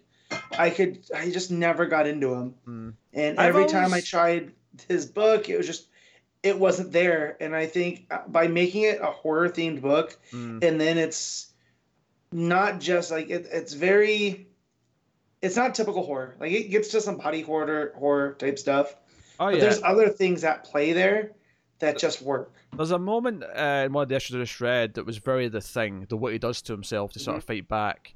Uh, Mm-hmm. Yep. That really, remember that. yeah, that really was kind of like a big, huge moment, and those Yeah. payoff moments are really good. I, you know, I've always liked Hulk and wanted to really, and I, as a Peter David run, I, I want to go back. I've got a few of the trades Mm. in Comixology, and I'll definitely do it at some point. Um, but you know, I've, I've I've tried multiple times over the last decade, and it, you know whether it was Indestructible Hulk, which Waid did, and I like Waid, but it was only okay. It just Yeah, I wasn't think we spoke about this a week or two Yeah. ago, didn't we? Uh, and then likewise, I tried. Uh, was it the one before that, the one after it, whatever it was? But you know, every time I've tried it in the last ten years, it's not been that good. The the only It- problem with this current run, which is pretty fantastic, is it occasionally relies too much on previous knowledge of other Hulk Yeah. stuff that I'm just Well, lacking, and some of the as- some of the big moments lose their impact because of that. But but as the type of person I am that hears the name Johnny Peril and then goes and researches it, like the the fact that you'll get to a character Pete named Xemnu, and I'm like, oh, Al Ewing created this guy, and then you pull him up, like, oh no, Xemnu's been throughout Marvel No, history. I, well, I think what's You know? intriguing to me about it is it reminds me of getting into DC back when I didn't know a lot of Mhm. stuff about DC, and Yeah, I, I I feel like this is going to be an all timer where people are going to hold this up as one of these seminal Hulk runs where we this Yeah. is kind of what got a lot of people into it. It's what made people care about the character in a lot of ways. Mm. Um, and it does make me want to go back and read like Peter David's run and read some of these And classic Yeah. runs. again, I think this something was said before on the main show, but the beauty of comics right now, in, in this day and age, is you can throw in concepts that in this book you're going, huh, okay, you can tell that's a big moment because of the way it's paced and framed and revealed, but you don't quite get the impact. Just go to Google. Wikipedia's got anything you need to know, and, and you go, oh, okay, I understand Yeah. what this is Yeah. now for the Or- next issue. And for the most part, Mhm. Comixology will have, or one of the other services will have the, the issues if you want to actually track them down and read them. It's you know it's not hard Yeah. to get. Yeah. It's not everything's not out of print like it was you know for a long time. So Yeah, Mhm. uh, we're we're quite fortunate that we can, even if you don't want to read the story, you can get the context you need just from a very quick Google search for most things. well, so yeah, And, and something I read, Fin Fang Foom showed up, and I'm just like, what? Like, this is a character I did not know was still part of the mainstream Marvel continuity. So like, I, like Pete just said, it is like that time where you're you're still kind of learning And to be what fair- who these characters are and whatnot. And But to, and to be fair, I mean, it still happens with all of us with DC as well. Because sometimes Johns Yeah. or someone will pull something out of a hat, and it's Mhm. like, "Oh, what's this?" And it's like, "Oh no, that that is a thing from." I, I, Next I can Yeah. count multiple times on our show where Matt has sat there and Googled something because it's like, Yeah. what is Yeah. this? And just gone, wait, well, we need to Yeah. know now. Yeah, Nathaniel Yeah. Dusk. Just that's the that's the one that comes to mind. Nathaniel Dusk. Yeah. Yeah. Yeah. So yeah, so it's, no, uh, it part of is. Trevor Cox. Um, anyway, Matt, what have you uh, been? Yeah, so so uh, I'll, I'll lead it since we're talking about Marvel right now. Uh, I've been catching up with all new Wolverine, and since last week, I've probably read 10, 11 issues because I, I can't put it down. Did you, did you get Uh, past that point of, I okay, got this past. all right, to, oh, this Yeah. is really good. So I, I finished the first arc, which was pretty okay, um, but it wasn't Tom Taylor as much as I loved it. And then we got to the the um, old man Logan, Uh, because that's, te- that's technically a Civil War two tie-in, but it's not that but connected. it was, but no, but it was way better than anything in Civil War Two. Oh sure, yeah. like heard like Tom Taylor addressing what the issue of, of Civil War Two was with Laura and about free will versus determinism, and him like you're she, she stops to talk with Cap, and at this time this is right before Cap Mhm. you know, revealed himself to be, you know, Hydra and whatnot. So he looks just, it looks super weird. And I was like, no, no, don't trust him. What are you doing? Right. But Laura stops to talk to him. I was like, look, you're getting ready to arrest him for something he hasn't done yet.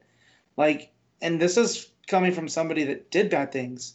Like, you know, and I'm making the determine, you know, I'm making the decision not to.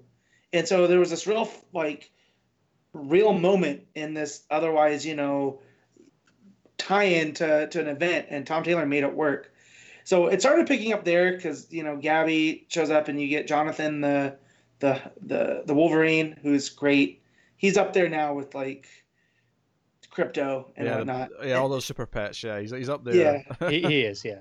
and and whatnot. Um, but honestly, then Matt, like, see once you get past because I liked the first two arcs, right? But see once you get past Uh-huh. that, it's basically gold till the end. The only complaint I'd have with the rest of the run is that I wish that it didn't end with the future arc, which you'll get to. Is because Yeah. it's a good arc. It's just it's weird that that's last. well, yeah. So right now, so I, I finished the Enemy of the State two, which is Mm. probably one of my favorite Wolverine stories of all Uh, time. that was wonderful. I love that. that and and again, I had to go start looking at Madripoor and Tiger Tiger and all these other that I'm just out of, you know, um, I'm out of play with when it comes to, to Marvel and stuff. That's like a, a blind spot that entire section.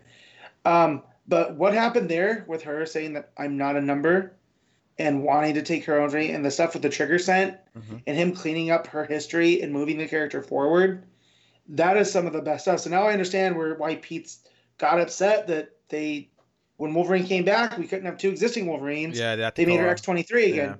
N- No, that's that's not who she is.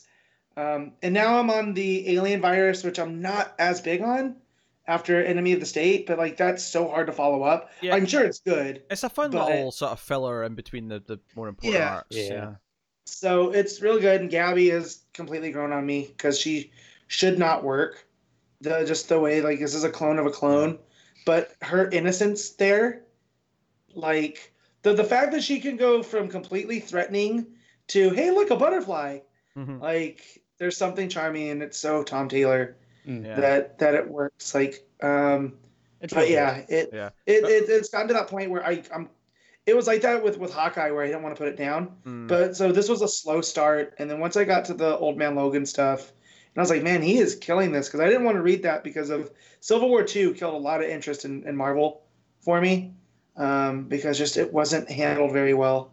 Um, so I thought, oh man, don't don't do this with this book. But I actually really enjoyed it. See, I thi- I think I enjoyed it more than Pete and, and Connor at this junction. Yeah. Um, Uh, possibly. but I, Um, honestly, all, all the only thing I'll say is that uh, for for X twenty three by Tamaki that follows this up, Yeah. the name is the only complaint I'd have because Yeah. it, she Yeah. does a great job of continuing Yeah, those I characters. did. I did start picking that up when it came out, and then I, I fell behind and, and stopped getting it. So I think I did read a couple of those issues because I do like the cuckoos, and they they pop up in there. So that's why I started reading that. I feel Uh, like because now that you've read this and you'll finish this, you'll have a completely different appreciation for the characters when you start that. So oh, most likely. Um, and then the other thing that I really enjoyed that I read was the um, the the Mark Russell Swamp Thing story. Mm. uh, Oh, the, the digital first. digital one. first. Who my it's one of my favorite Swamp Thing things I've I've read just one issue because he's taking the horror aspect of the character with the like eco section of the character and he's making them merge. So like yes, Swamp Thing's this monster, but he's a monster because he's defending the earth. Do you know. And- I was really glad I didn't pick this up earlier because now the prices have dropped. I'd have been so annoyed Yeah. if I'd picked this up and then like, Yeah. it dropped. And this is gonna but be Now I might. it, if you're interested in the character of Swamp Thing at all or invested in Swamp Thing, I would say pick this up um, because it's about there's this company that it's like Sunderland Foods, right? And they seem like they're just a, a food company, but they have this practice of they they have this thing called the terminus seed, and once it's planted, it only grows and will only reproduce so much, so you have to buy more. But the problem is, it's not just the seed; it's it goes and cross pollinates with everything else. And so when it's planted in a field, it goes and takes over other people's crops, which now becomes Sunderland's property, right? So Swamp Thing's like, no, this is a complete corruption of the earth and of the ecosystem. And he goes and starts tearing down their facilities, and he he leaves the workers alive, even though they're trying to you know fight him and whatnot. And um, he find out that he he's finding out that as the more he interacts with the world, the more it's making like he has to put all of his anger and bitterness in one spot, which is now his heart, for lack of a better, and then he drops his heart somewhere in the swamp. Well, the company has found these hearts, and now they're trying to figure out what they are and to weaponize them. Um, and so now it's this whole thing about how he's trying to stop corruption by, by, by trying to stop the corruption. He's leading more towards the corruption.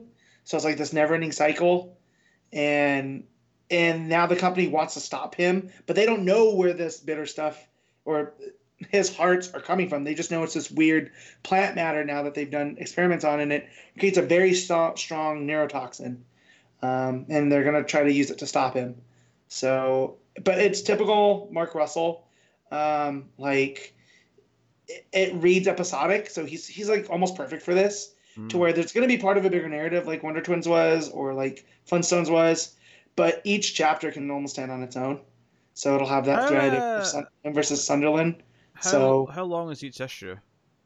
Um, let me pull it up. They're, I mean, they're digital issues, Are they, so they're shorter. When, because uh, obviously some digital first ones use that just landscape thing where they're like mm. four panels, or are they proper uh, traditional yeah. comic this, format? This one, this one felt traditional. Let me let me pull it up. Um, Comixology claims it's just mm-hmm. loading.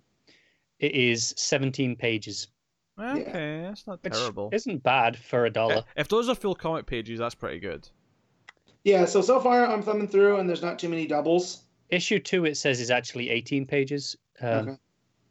Uh, they they look like standard formatted comic pages as opposed to like yeah, um, that's better than normal because the reason why I I've typically not been super into the digital first stuff uh, as they're released is because I feel like each chapter's too short, and then not only is it yeah. only like ten pages, there are these like half pages as well. They're like yeah, if you look at yeah. like uh, Injustice is a good example. I think yeah. that did it, uh, yeah. where it's well, it is like it's formatted one, for a, a horizontal screen. The one, I, the one I tried back when it was coming out was uh, there was a Supergirl one, which was uh, Sterling Gates, I think, was writing it, and like it was these horizontal pages, but they were actually like because the, the physical version essentially took the two horizontal pages and put them, you know, top put them bottom together, yeah, for a page.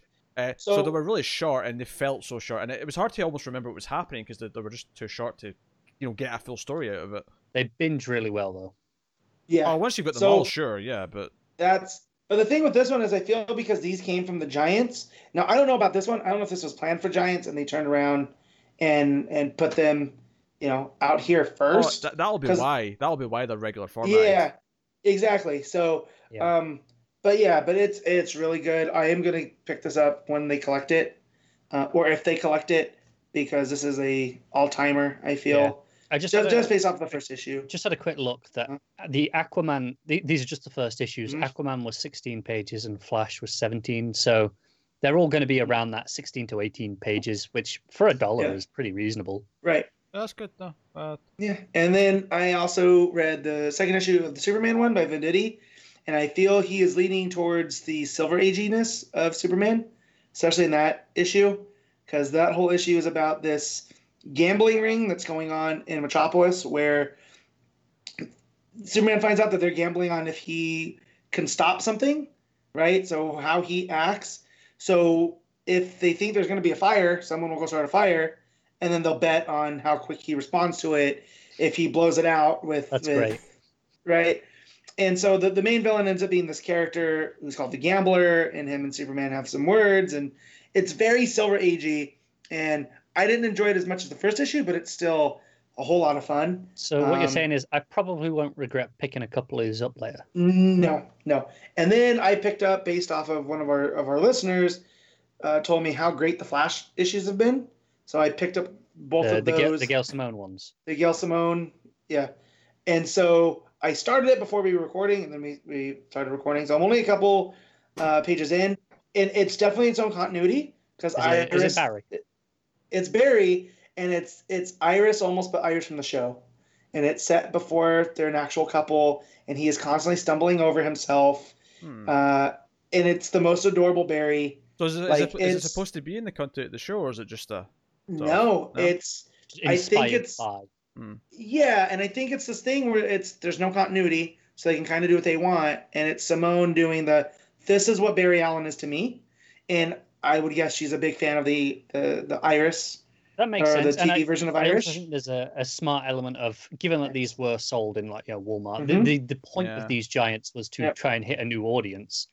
Right. Uh, I think it's safe to say the Flash TV show has a bigger audience than than the Flash comic. Yeah. Oh sure. Uh, so why not try and be Well, a little bit more and recognizable, maybe for and those it's fans? and it's really only how she looks because she's still Iris as we know her, right? She's a reporter that's, you know, constantly getting into trouble. I mean, um, technically, the show version kind of became that. They did it for like six episodes. Yeah, like it Yeah, happened, and then kind of. Remind you of it that every like Yeah. you know. I actually, season- I actually really like Candice Patton in the role. It just, but like Yeah. a lot of the characters on those shows, the, the writing in the CW just does not Yeah. give them. Uh, yeah, I, I Well- there are very few actors in in terms of the core cast on any of those shows that I really dislike. Uh, I think they're all doing their best, and Yeah. and even when they're not, if I if I don't think they're the best actors, I don't have Well, anything against like- as people. They seem nice. So people. like, yeah. So like, yeah. Dominic Purcell as Heatwave is not really Heatwave as we know him from the comics. Uh, He uh, is he is the Legends of Tomorrow's version of Heatwave, and if that Heatwave were to bleed back in the comics, I'm okay with that because he's my favorite character on that show. oh, he's great. it's Hey, so good. uh, Yeah. How far have you gotten? I, I, I don't want to say too much in case you- you've gotten there yet. No. The, the other stuff with with Mick is So- that what you're getting? let, let me just say, is there any The how should I put this? typewriter. romance novel? Yes. yes, See? there is. So so there's a I just watched the Groundhog Day episode. Um, oh, so good. Hedgehog Day. That's where they find out. Yep, Hedgehog that Day. one was really good. um, and and yeah, so th- those characters really are growing on me uh, on the Yeah, show. But That might be the best episode of that season. I, I like Yeah. Zarya a lot. Huh? That's- and I already kind of like Zari's- Zarya, but Zarya was really good after that episode because I I really Yeah. did That, like that episode brought her into the group a lot more. Yeah. well, I like I like how she's trying to hack the the the time stream, right? And she's looking for like, well, no, just because they say it works like this doesn't mean it has to work like this. And so I, I, like all of love that. show so much. Yeah, I'm Mhm. so close to having a full season to binge. I'm so excited. I know it's Yep. gonna be so good, isn't it? So um, so so I'm up to that point. I I, I met Beebo. Um, I don't quite love Beebo as Wait, much as you guys do, but, But Beebo yeah, hold on, yeah, yeah, yeah, hold on. But you haven't got to the you haven't got to the season three finale yet, though, have you? no, no. Aha, aha. So you Yeah, you've had so- introduction to Beebo in in the Viking, Yes. right? But you've Yes. not had the payoff. Nope. Yeah, yeah. So The true, the, the um, one true Beebo. The one true evil. Right. So, but yeah, so I feel like these comics are doing that kind of thing where whatever the writer wants to do within reason of these are your version because I even feel like Venditti Superman's a lot like that where it's bits and pieces from others and now with Barry and then with Swamp Thing like um I just it, it's kind of the perfect balance of all of them and they don't have to fit into continuity it's these are just stories you want to tell and I think they're working thus far and I mean, and, and it, I'm probably biased because I like all three of those creators. You know, like Gail Simone and then Mark Russell and, and Robert Venditti. So, mm, um, but yeah, no. So like three, four pages into the the uh, Flash story, I'm super into it. So, uh, so far these are good. good. And I was missing DC. A lot, lot of Marvel for me. So I'm thinking of picking up the uh, the Flash one and Mm. uh, Swamp Thing. Aquaman seems to be changing team yeah, issue because the, the first issue was Orlando and so is the third, but the second one's not. that's that's why I skipped because I'm not Yeah, not taking thought- the gamble with Orlando, which Orlando's not a bad writer. I just I've there's a I mean, there's if a I was going to take a gamble, a dollar is- is the price I'd be willing to gamble on. Yeah Yeah, But- I've, I've tried. I've tried enough for Orlando. I know my opinion on Orlando at Exactly. this point. Uh, I'm Yeah. I'm also quite tempted by the uh, the Palmiotti and Conner Wonder Woman stuff. yeah, it's right in your wheelhouse. So Uh, it is. yeah, I, so- I, I love that stuff. Yeah. but yeah, All right. so I'm, I'm I'm plugging away through X23. I'll probably be done by next week. Yeah. um, with it at, at this point. Um, but I was worried. I'm not gonna I'm not gonna sit there and lie about it. I was worried as of last week, going, I don't like this as much as everyone else. But all right, so when I'm done with that one, I have X Men Red, or I have uh, West Coast Avengers. They're Assuming you, both about the same. I assume you're going straight into X twenty three after uh, All New Wolverine. should I or should I go to it's a X-Men direct, Red? follow, direct yeah, I would finish that. I would do that twelve Okay. issues and then move on to whatever you're doing next. Okay. Okay. Uh, also, did you read the annual for for All New Wolverine? Yes.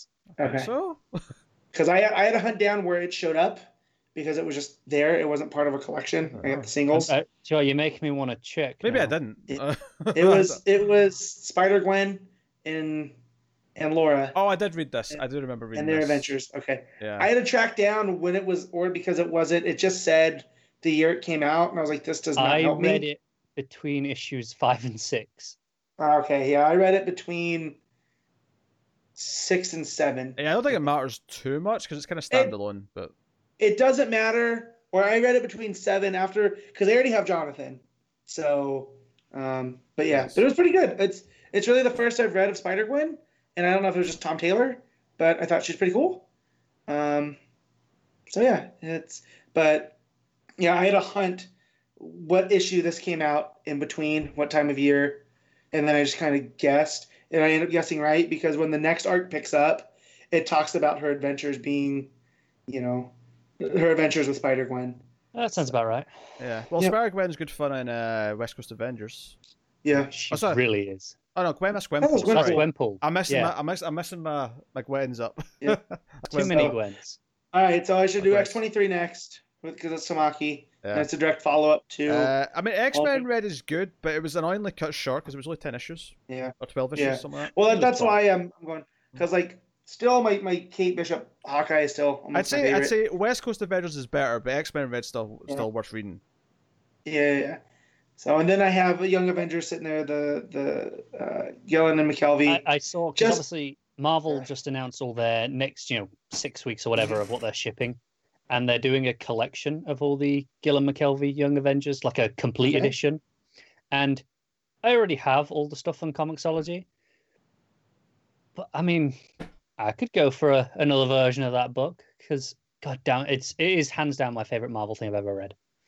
That's well, as long as it treats Kate as a main character, I'll be down with it. It's it's So- basic. I'd say the two main leads are Kate and uh, Kid Loki. Okay. But Kid Loki mainly because that's what what Gillen was coming off Right. of doing in uh, Right. Journey into Mystery and stuff with that. Right. So I know, It makes that's fine. sense. I just yeah, Kate Bishop's up there with with you know Starfire and Poison Ivy at this point I get it. as characters I'll read no matter what. So Uh, or Uh, one would argue better than those two characters, but whatever. Mm, Uh, Pete just hasn't read the right Starfire stories yet. That's for sure. yeah, I mean, I like Starfire more than Poison Ivy. Well, that's fine. She's sometimes a villain. It's okay. Yeah. All right, uh, let's move on. uh, so where do we where do we go next? Um, does Connor want a break? Um, up to you guys. Whatever you want to do. Yeah, Connor could have a break. So we'll talk about wrestling here quickly. And I did catch up. I hadn't watched Dynamite last week. Um, I did have two Dynamites to watch this week though, so I, I did. I, I mean, I, I skimmed some bits of it a bit more than I normally do. Uh, Mhm. But you know, I watched some of the big stuff from this week, of course. Uh, I, actually I thought this week's Dynamite was probably the best one it's had in probably like a month. Uh, it had some good matches in there. The tournament matches were pretty good, and I thought that the the, the, the disqualification tag team match was mostly pretty fun to watch. yeah, that was pretty good. I didn't like the end of Darby and Cody. That's fair. Um, I liked it in theory. I just I think the execution was Yeah. a little bit off. I did love Yep. them being dicks though and taking each other's moves. I loved Cody doing the figure four. I loved Oh, I loved Cody doing the uh the coffin drop like an Yep. asshole. I- like those were good Uh, moments. outside the the finish, it was a fantastic match, Joe- which Joe- we've seen out of those two guys. Do you know what I like about the storytelling? Uh, the idea of them keep having matches and Darby not being able to win. I love the idea Yep. that they're both super faces in the company, and their tactic for this was that they both play heels, even though they're still Mm-hmm. faces. But the idea being that they both get to each other so much that they both turn into heels Yep. when they're fighting. I like that. I like Yep. that detail. I did. Um, so, and then the other match, I just I don't like Dustin. I don't. I think I'm. He's fine for what he does, but in the ring, except for that Cody match, there really wasn't a match. And I wasn't even big on that match. I, I did no, I like that match with Cody, and I like this match Yeah. with uh, Archer because I, I think he's Mhm. good at serving his purpose in the story, and I think one of the things that AEW has done for me because you know trying to watch some WWE over the last like five Mhm. ten years whatever it's been, it got to a point where the storytelling in that company is such garbage. The character work is such garbage. Or your mate's going uh, that basically, if it was either the in ring work would get a chance to be good, and that's when it would be Mhm. good, or that was it. That everything else was bad, and there was no re- re- redeeming qualities. AEW is reminding me that if the character and story work is strong enough, it can overcome sometimes only okay in ring work. Mhm. And I think the storytelling in that match was great. Dustin bleeding, Cody like Mhm. you know stopping the Tolbin from throwing in, which called back to the MJF thing. All Yeah. these details, um, all that stuff was good. Uh, another example of this, uh, one of my, my maybe my favorite segment of the whole night on Dynamite this week was the Britt Baker package. Her in the dentist office doing the how Yeah. to be a role model and like picking on Tony Schiavone, talking about Yep. don't be fat, don't wear glasses unless you're a doctor. Like her delivery of that stuff Yeah. because if you remember her last match, last couple of matches even were really Mm-hmm. entertaining, and her ring work is getting better, but it's not that great Yeah. yet. But the reason why the matches are good Character. is her character work in the Uh-huh. matches, and it's so She's doing everything. It's good. Yep. It's- yeah, Yeah. like And then her fantastic. standing at ringside too, only adding to that, like Oh, her her yelling at Cody, hitting people with a shoe is her Uh-huh. thing now. and then you can't prove it. You don't know that's my shoe. Like everyone just saw her do it. Like yeah, no, her that type of stuff's so good. Um, my highlight of this show, as stupid as it's gonna sound, Was this the Is- uh, is bubbly the bunch? bubbly bunch. Oh yeah. just because the fact that what they're doing A is designed for social media and B and, and for the quarantine and stuff, this is the type of content that that wrestling shows should be producing. Right? I was I was Like, not expecting the cameos. Uh, no. so- and it's not even about the cameos though. It's it's how well the inner circle guys handled everything at the beginning. Even Hager hmm. right? Who Hager's not anybody I ever want to hear talk because he just can't. But the the fact that, that how he was handling it, how they're attacking each other through the phone for the first ever brawl. Yeah, basically Um, what this was is they, they take turns punching the camera and then we see like Mhm. one of the other ones react. But then it sort of starts to daisy chain into other people Yep. that aren't them. It went to Yep. Peter Avalon. It went to Yep. Lou Ferrigno, of all Yep. places. Uh, it went to uh, Kevin Smith. Uh, Chain Silent Bob. who- who's who's been who's been on AEW way back Mhm. in the first Dynamite, so I guess he's friends with Yeah. someone. Um, And he turns to Jericho. but we have Lou Ferrigno, we have uh, Jericho's dad popped up, and it Yep. ended of all people with Vickie Guerrero, which Mhm. I mean, I guess makes sense because you imagine Yeah. that Jericho's you know friends with that that, that sect of people, Yep. uh, but like obviously associate her with WWE because of you know and she there. well, and she didn't do her typical WWE line. They went around that, but it was still the same spirit. So if you're familiar with her, yeah, it still landed and i just it was very creative and i wasn't expecting a the cameos or b any of the other stuff. And i just again this becomes the uh, talks about how much i love jericho. He just all of his commentary lines this week just like how he's constantly putting over people Mhm. you know but like when he talks about moxley he talks about how how he's illegitimate because he stole the title from him. And it, it's but or when he'll talk about darby allin and how much darby's causing problems it's still there's there's a he's very good at what he does and that's why we don't like him you know like he never i never feel like he's ever shitting on anybody even when he's talking negatively about him it's still the point is yeah. let's talk about who we're trying to make as stars uh, and it's just oh man it's it's really really good He's really good at it. He is. Mhm. Uh, the tag team match, which was uh, best friends versus Yep. uh, Jimmy Havoc and Yep. Sabian, obviously with Mhm. Penelope and Orange Cassidy at ringside. I, do you know? Part of me does think that they were putting so much effort into this. It was a shame there was no crowd. But Yep. honestly, these guys, like, the, the way like uh, Havoc was like setting the chair up so that the legs were sticking in the air to like slam people on. Mhm. Uh, it felt brutal. It looked brutal. I get into this match. Uh, I had fun with it. Uh, they're really setting best friends up, and I think the big thing is that for the last like four or five weeks, it's all the taped episodes they did in like one day.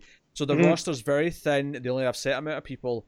Yeah. And next week they're actually doing it live again from Jacksonville because the Florida rules have loosened up Right. a little bit for them to do Mhm. that. And I'm kind of excited to have some people back because they're advertising. You know, I think. Uh, you know, Kazarian's going to be there, which isn't a big name, but the fact No, that they're bringing some names back who have not been there for like four weeks, yeah. Yeah. Um, Moxley and his whole thing, he had this whole promo, and there's just something I love about him. And I don't know if it's because it's the real guy that's peeking through these, but him saying he's going to throw the dogs in the truck and head you know haul ass to to Jacksonville and whatever. I just there was something that was that was more authentic in that than anything he had said, and I, I liked his character at WWE. I was a, a you know Dean Ambrose won me over, but there was just something there you know that that poked through that I really enjoy. So, uh, but yeah, I know he's gonna be there. Um, I'm thinking MJF's gonna show up because they, they keep teasing him. Oh, by the way, yeah, that was Uh, really funny. Him saying he got over his uh his hangnail, Hangnail. only Yep. to reveal that he nicked himself. It, but Yep. mainly, it was a bit that wasn't that funny in concept, but MJF's so good at it that he made it Mhm. hilarious. Yep. Well, and then I, I was telling Ash because she's she's invested in MJF because she likes how much of a prissy, you know, how Yeah. you know from what she has seen about him, and um, she's like she's like if John she called him if Jean-Ralphio could fight because that's kind of who MJF is, um, and so anyways, um, I can't wait to fight in front of six or seven of my peers. that was Yes. that was one of the lines I thought was funny. but like the fact that he's really not had a match since he's won that ring and it and it goes like it just makes sense for his character hmm you don't question that why he's not wrestling Well, he's, He's had tag, he's had tag team matches just to correct But- that slightly. No he's wrestled but i said it's like he hasn't. Yeah, wardlow's been the focus of those or the butcher and the blade have been the focus. Yeah, and he lets them come in or you know do all the dirty work and then he steals the win. Like he hasn't had a one-on-one style you know since the cody match and it works wonders for his character. Because Yeah. they're building as this is someone that you're gonna want to see beat you know? So yeah, yeah. Other than that, they've got um, uh, bunch of squash matches. There was a there was a Brodie Lee one. There was a with marko stunt one. Yeah, when when marko stunt finally beats one of these big guys it's gonna be a moment oh, yeah, it's gonna be huge. Like, it's it's gonna be in front of a crowd and we're gonna because I've been on the record I don't like Marko Stunt, but I don't know if it's who they have him working with, but between Archer and now Brodie Lee, I'm buying into his underdogness, you know, and I think a lot of that too comes with me that when I see someone that the internet gloms onto, I'm kind of like uh, so. At first it happened with Darby Allin, and then he's won me over. And now with Marko Stunt, I'm like, I get it. He's I he's, feel like- uh, I don't know what you're talking about. I feel like the internet hated Marko Stunt when he first appeared. They all said he was too small. They said he was stupid. Like, parts of it so may, maybe because i know a lot of a lot of the the guys that i follow on twitter the local wrestlers i know were big on marko stunt mm. they're like you guys haven't seen what he's done yet and i'm kind of like i get it he's small Because if, but if anything, it was the opposite. He was the underdog in the internet because everyone was making fun of him. But yeah I- so maybe it's just my my section of the internet but like i kind of was like give me more jungle boy and less marko stunt he he puts on a show though. I think he always gets Yeah. the matches going, and so but, uh, but like the- this match against brodie lee wasn't anything like the lance archer match no. right? It was it was only similar and it was small guy versus really big guy. But when he started getting stuff in on Brodie Lee, I was like, oh shoot. Yeah. The, Yep. only, the only other thing I want to just briefly uh, mention is that they did like a two part thing. One one was like last week, one was this week of uh, Scorpio Sky. It was a little sort of like Yeah. uh, piece on his life. I thought that was really good at painting him as a future star. It did a really good Yep. job of making him, giving him some character time. Uh, so I thought it was cool. Uh, Yep. So yeah, the only thing for next week is there a tag team match with the Le Sex Gods, uh, which is Jericho and uh, Guevara versus uh, Moxley and oh, who's Moxley with? Was it Omega? I think it's Omega. Maybe. I think it was Omega. Yeah, maybe. Uh, so and I think it's a street fight, so that should be a riot. Uh, so good stuff. Uh, so we're getting some people back on TV that we've not seen in a while next week. Hopefully, we get some others that have been gone Yep. for a while. But uh, good, good, good. Uh, so yeah, that was that was basically it. Uh, that was Dynamite uh, for for the week. Yeah, they're uh, they're we all knew that they had people that could go in the ring. The fact that they're pulling off storytelling is that that's the wonder. You know, that that's why I'm enjoying it. and they're it. doing it gimped. I, I cannot wait till there's crowds again because Yep. some of the like I will say like I I enjoyed that happening, but I'm kind of bummed that the first Orange Cassidy win happened last week because it was like with, with no crowd. Come on, that the pop Yeah. for that would have been amazing. And there's something about their theme song that I just love, The Best Friends. Like, Dun, it's com- dun, dun, dun, Uh-huh. dun, dun, Like I hear it and I get happy. So like I don't know I don't know if that's just like the magic of music, right? That those are the notes that when they hit, that's what you're supposed to feel.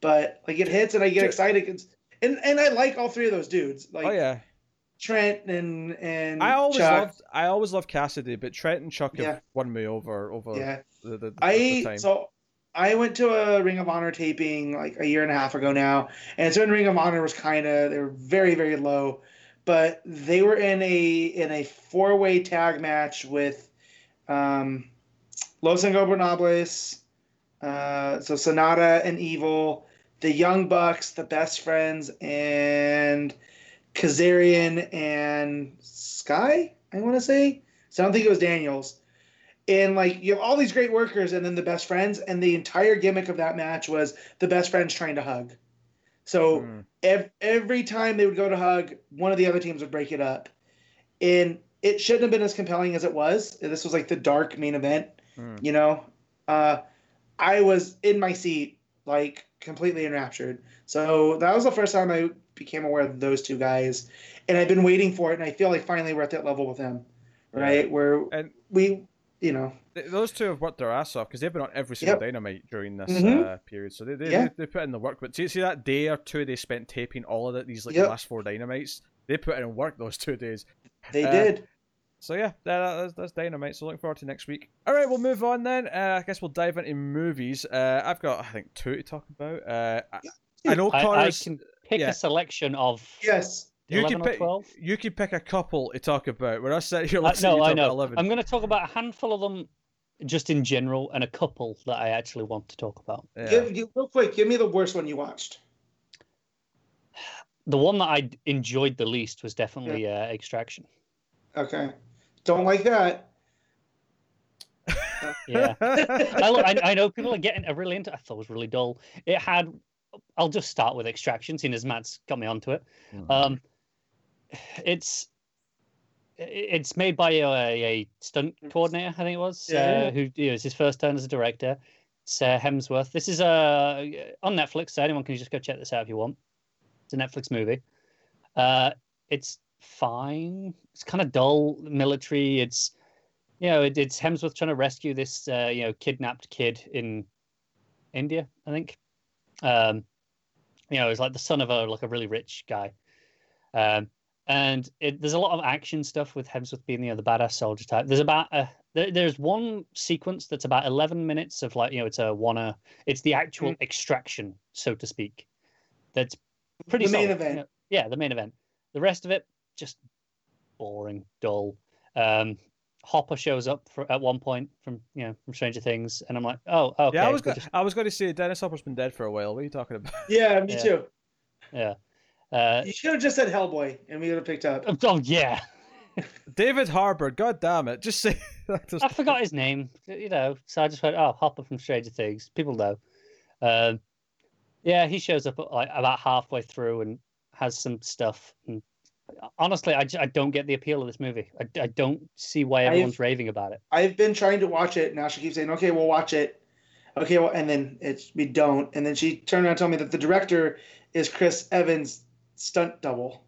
And I was like, "Then why aren't we watching it? You love Chris Evans." Oh, is it his This stunt is- double? Okay, I didn't know that- who who. I knew it was a stunt double, stunt she- coordinator. Yeah, that's what she had said. However, I don't know if that's true. But being that it's Chris Evans, and that's like She probably knows better than you. She probably knows better than I would. But I do Yeah. know he was a, a he was a stunt coordinator on Winter Soldier and Civil War. I might have those wrong.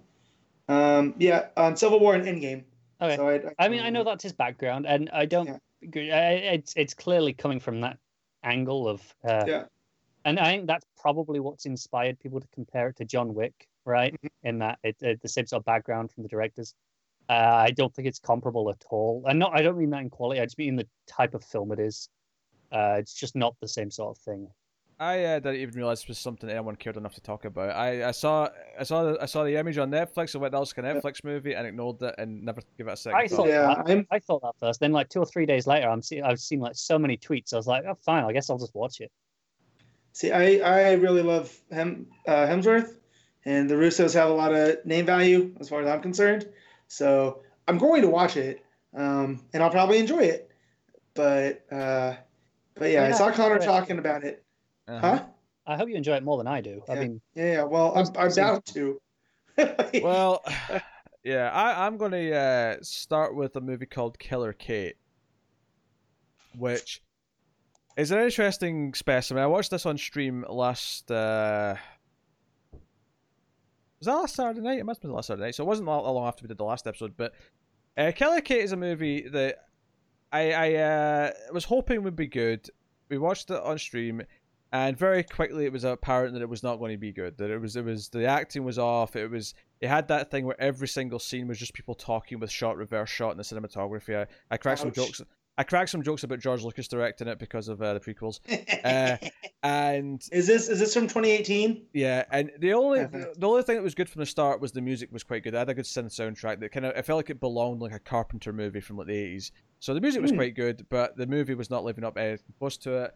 Everything felt very stilted. Everything was brightly lit. It's meant to be like a horror movie, and everything looked brightly lit. I mean, obviously it was during the day, but usually that has a look to it. And then at the end, you know, or when stuff gets going at night, every every room was still brightly lit. It was it was really weird. Uh, but here's the weird thing. So first half of this movie was painfully boring. Painfully boring. You're begging for sweet merciful death. When the actual horror stuff starts happening, because it's, it's this like a hen night or bachelorette sort of like weekend, we're at this uh, kind of Airbnb. It's called, I think in the movie they have like a fake, it's like Air or LA B&B or something they call it. And they have, and I'm going to spoil this by the way, so full spoilers for this movie, right? Which you, you don't mind because it's bad, right? So, but it's basically this this team of killers who are all related, this family of killers. But it's not like Texas Chainsaw, where they're all these like inbred like weirdos or like that. Like they're all just kind of really boring characters who have barely any personality. Uh, and whenever it cuts to them setting up, it's, I think it's meant to be a horror comedy, but when it's with the main characters, you know, with Kate and the rest of them, they're like playing it dead straight as if it's a proper horror movie. We're meant to care about these characters so that when stuff happens, it's dead serious. But when the actual horror stuff starts happening, where they start coming after them and start trying to kill them, it turns into something that's. I mean, it's still terrible, but it's laughably terrible. Where once stuff actually starts happening, I was finding myself like cackling at how ridiculous it was. The kills were silly. Uh, you know, for, I mean, Kate ends up staking someone with a bit of wood, and obviously there was some jokes made about the hit television show Buffy the Vampire Slayer in that. So here, here's what. So first thing, right? So one of them gets killed. The first character of the group gets killed uh, in front of the rest of them, and they're all freaking out as you would expect. Not long before this, one of them had ordered pizza. So this pizza guy shows up at the door, and they open the door and they start like sort of like frantically saying, "Well, come in, come in, come in, come in," and he's confused, and they bring him in. And okay, fine, whatever. So we've got this extra. And I was thinking, okay, they've ordered pizza, so this is like an extra person to be killed. They're going to think there's someone that can help them, and then they'll get murdered in the last second, whatever. They bring him into the house, and okay, whatever, fine. So, so the, the main character, Kate, and her sister, the sister's the one who's getting married. They just casually open the pizza box and start eating pizza. I Well, guess I mean, when you're when you're hungry, I, I mean, what else are you gonna do? Right after they've just witnessed someone being murdered, they're in a, a siege Yeah. situation without their phones. But there was a plot reason why they all they had their phones. if you're in a siege situation, eating food when you can is the most important thing you can do. it made no I mean, sense. not when the pizza guy was just there where you're sitting duck. I, I started laughing hysterically because it just made no sense. Like, if it was a thing where they were going to say, "Oh, one one of them's like agitated, so they're eating, they're like stress eating or something." No, no, no. Both of them just start casually eating pizza as they're trying to explain to the pizza guy that there's killers outside that are trying to murder them, and that he's also in danger. The whole thing plays so weird. Also, the fact that the pizza guy just kind of gets away and doesn't even get killed, and then like they decide to go for a nap and think like there's still at least like one or two killers outside, and you're going for a nap. You're going to sleep in the middle of the night. What? What? What? No, this makes no sense. And then not only that.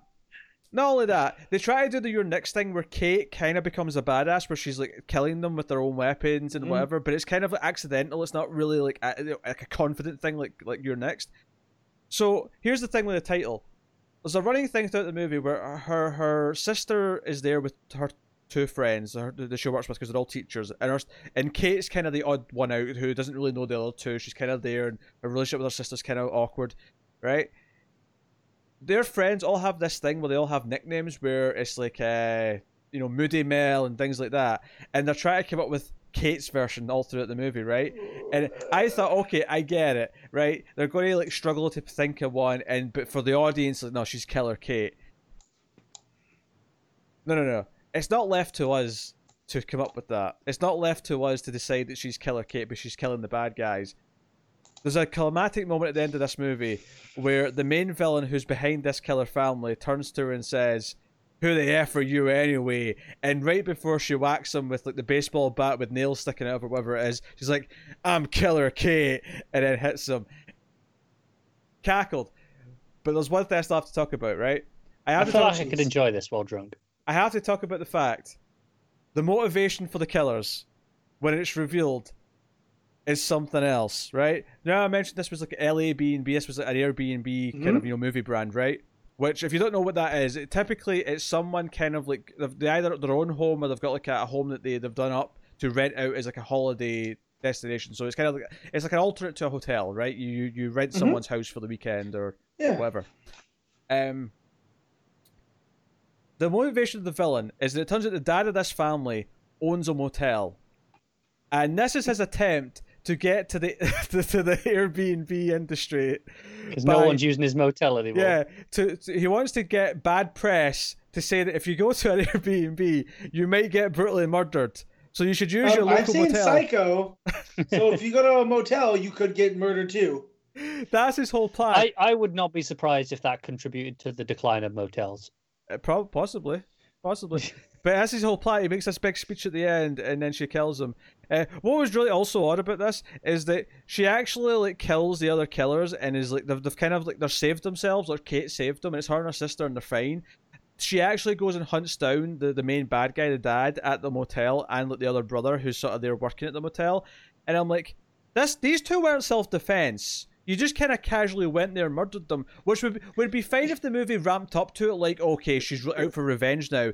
After she does it, she sits in the car with her sister and goes, "Yeah, we're going to have to go and report all this. Do you think I may have to go to court because I like murdered these two people?" Yeah, no shit. no shit. Here's the thing. Man, I wish I enjoyed talking about bad what, movies what, as much Pete, as Pete does. Pete, where's the streaming? Because I'm drinking now, and maybe I need something to do tonight. Uh, Prime US. Got it. It's on Amazon Prime US. Um, so can I just share some things because there's not a Wikipedia page for it, but there's sure. an IMDb Go page. Go for it. Uh, some of the titles on the user reviews are just fantastic. um, painfully bad, unambitious, and unoriginal. That's fine. Uh, what a waste of my time. Um, this one's my favorite though. Turn it off after they get to the house. No, no, no, no. It's that, the opposite. The that, first half's boring, and then it gets right. bad good. right. So this person was just like, "No, I liked all the stuff before they get to the house, and then it, and then it got house, silly, and I hated it."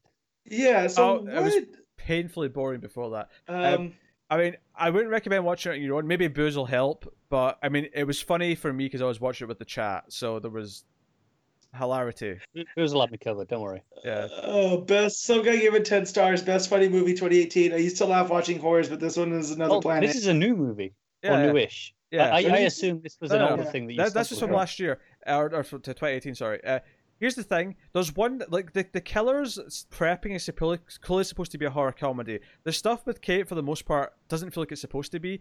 Um, there's one killer in particular who's definitely just comic relief and he actually has one genuinely funny joke. There's one genuinely funny joke. It gets dragged out too long, but there's one genuinely funny joke with him. So yeah. I'll say that much. Oh. But that's bad. Sounds sounds real bad. Yeah, it's bad. All right, Matt.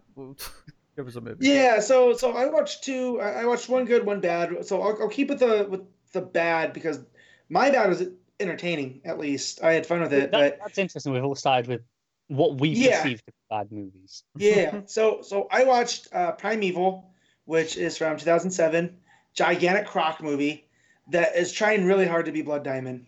Like it really wants to be Blood Joe, Diamond. Joe's so Joe's so funny about this is that I've not seen this, but this was on a Screams After Midnight Patreon vote last year. Yeah, um, I've seen.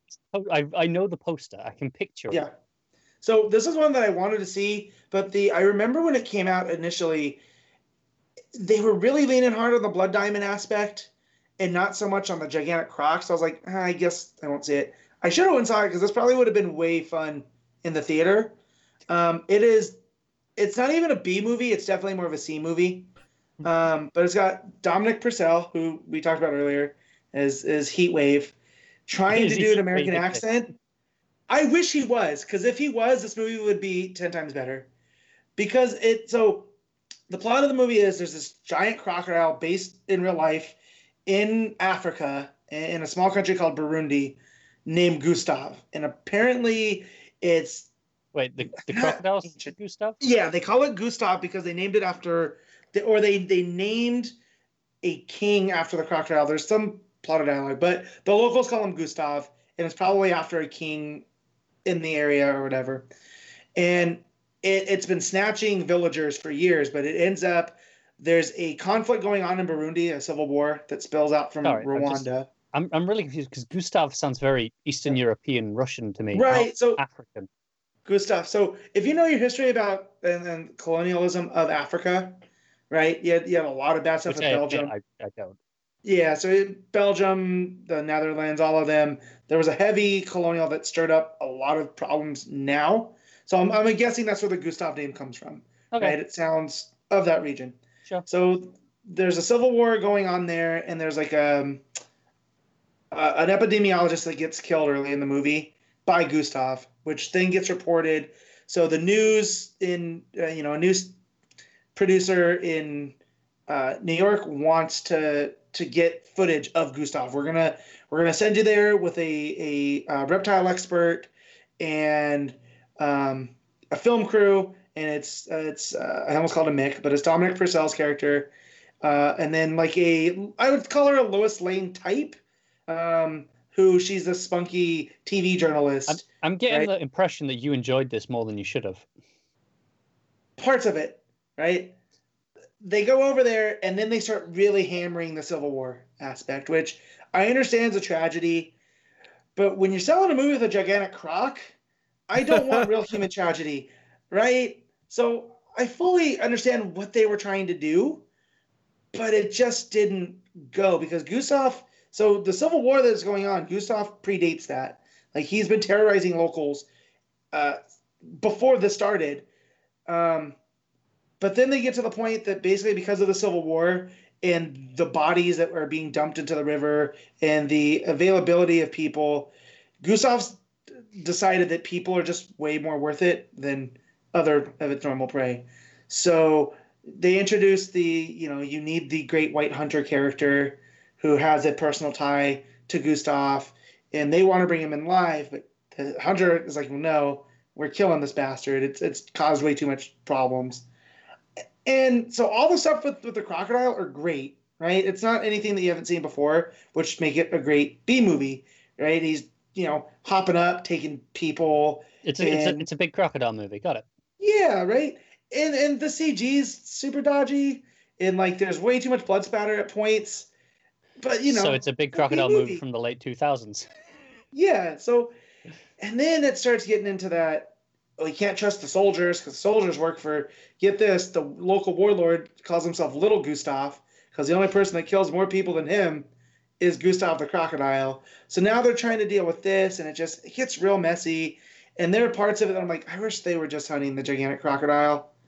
Like this would have been way more fun if this was like a Lake Placid but set in Africa, you know. Um, but it's really watchable.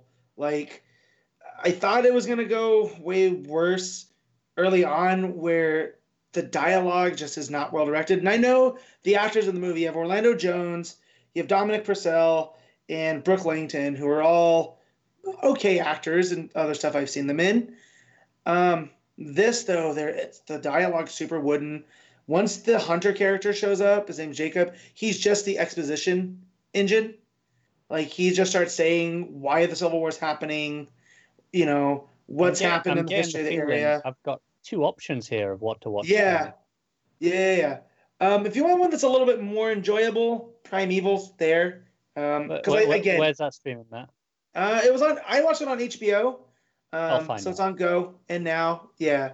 Um, but it's one that's been on my radar for for a while. I don't know. I love my creature movies, but um, so I don't want to say I was disappointed because I did. I wanted to be a B movie, but just because it keeps having to to remind you that humans are the biggest, you know, the most dangerous animal uh, and just kind of the clunky direction and storytelling. You know, there, there's a good version of this out there, um, and it's there. It was based when it said it was based on of. There's a special from 2004 and I want to say it's the the world's most dangerous crocodile. That's actually about the real hunt for Gustav. That now I'm going to track down. It's like an hour long documentary Uh because uh, I need to know because apparently he's still out there.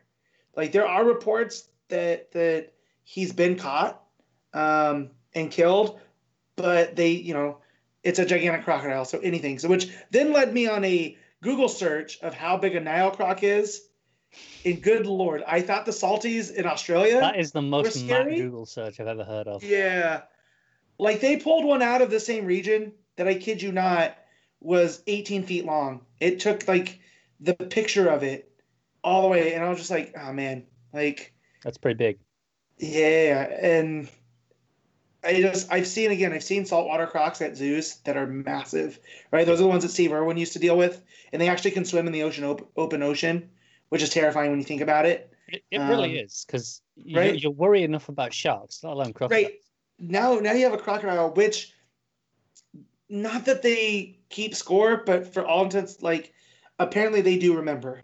So like if there's a crocodile that lives in the area, they will get retribution. Like Matt, have you have you watched Archer? No. Oh, I, I watched the first. uh, he is terrified of crocodiles, and it becomes a huge thing about halfway through. As, as you said, it is a show that I need to watch because I did watch the most of the first season, and then for whatever reason it fell off of whatever uh, streaming service it, I was on. I would say it gets so, better because the first yeah. season's pretty good, mm-hmm. but there's a lot of jokes that they set up in that that are fine, but yeah. they get funnier because they redo them over and over and over, mm-hmm. and they're, they're just these recurring gags. Yeah that are funny enough the first. They're fine the first time, but right? The it wears time, you down. They're goddamn hilarious. So so yeah, so that's so I'll go back, but he should be afraid of crocodiles. I've my one of my best friends is she's so terrified of alligators and crocodiles. When we go to places that have them, she won't go near them. It's like my dad with snakes. She doesn't want to look at them. Nothing. Hmm. Um, so um, I get it, although I'm not. I look at them with more of awe. Like I'm afraid of birds, which is always something that people laugh at. Like any kind of bird, I don't mess with. Um, you don't like, mess with those. It, uh, Hitchcock's the birds mess me up. Is, right? What is, it kid, is it that they can fly and just kind of get you from any direction almost? Well, it's that, and it's uh, when I was younger, my dad worked at a school that was special needs. That uh, in order to help the kids uh, teach responsibility, they had a, a barn so they had chickens, they had a couple horses, goats. Sure. They also had peacocks. Uh, peacocks are super territorial, especially the men. Yes. Or the men, the males. Yeah. Uh, so when my dad would leave four-year-old me to be like, "Hey, stay here with the goats and chickens," Did you, you get know, attacked by a peacock? I got attacked, and it's there's the emotional. My sister-in-law, who's a therapist, claims she could help me with this. However, I don't want to ever get to the point where I'm close enough to birds, so it's fine. I have a healthy fear. Um, it's fine. But, but yeah, you can you can keep your distance from most birds pretty easily. Yeah, right. Uh, however, I did try to befriend a raven at work uh, around Halloween because we had a Halloween we had a Halloween like carnival, right? Did you and did so you decide you wanted to be Odin? Well, I, I basically wanted if this was Huginn or Munin, I wanted to get on his good side so they can send something to to Odin.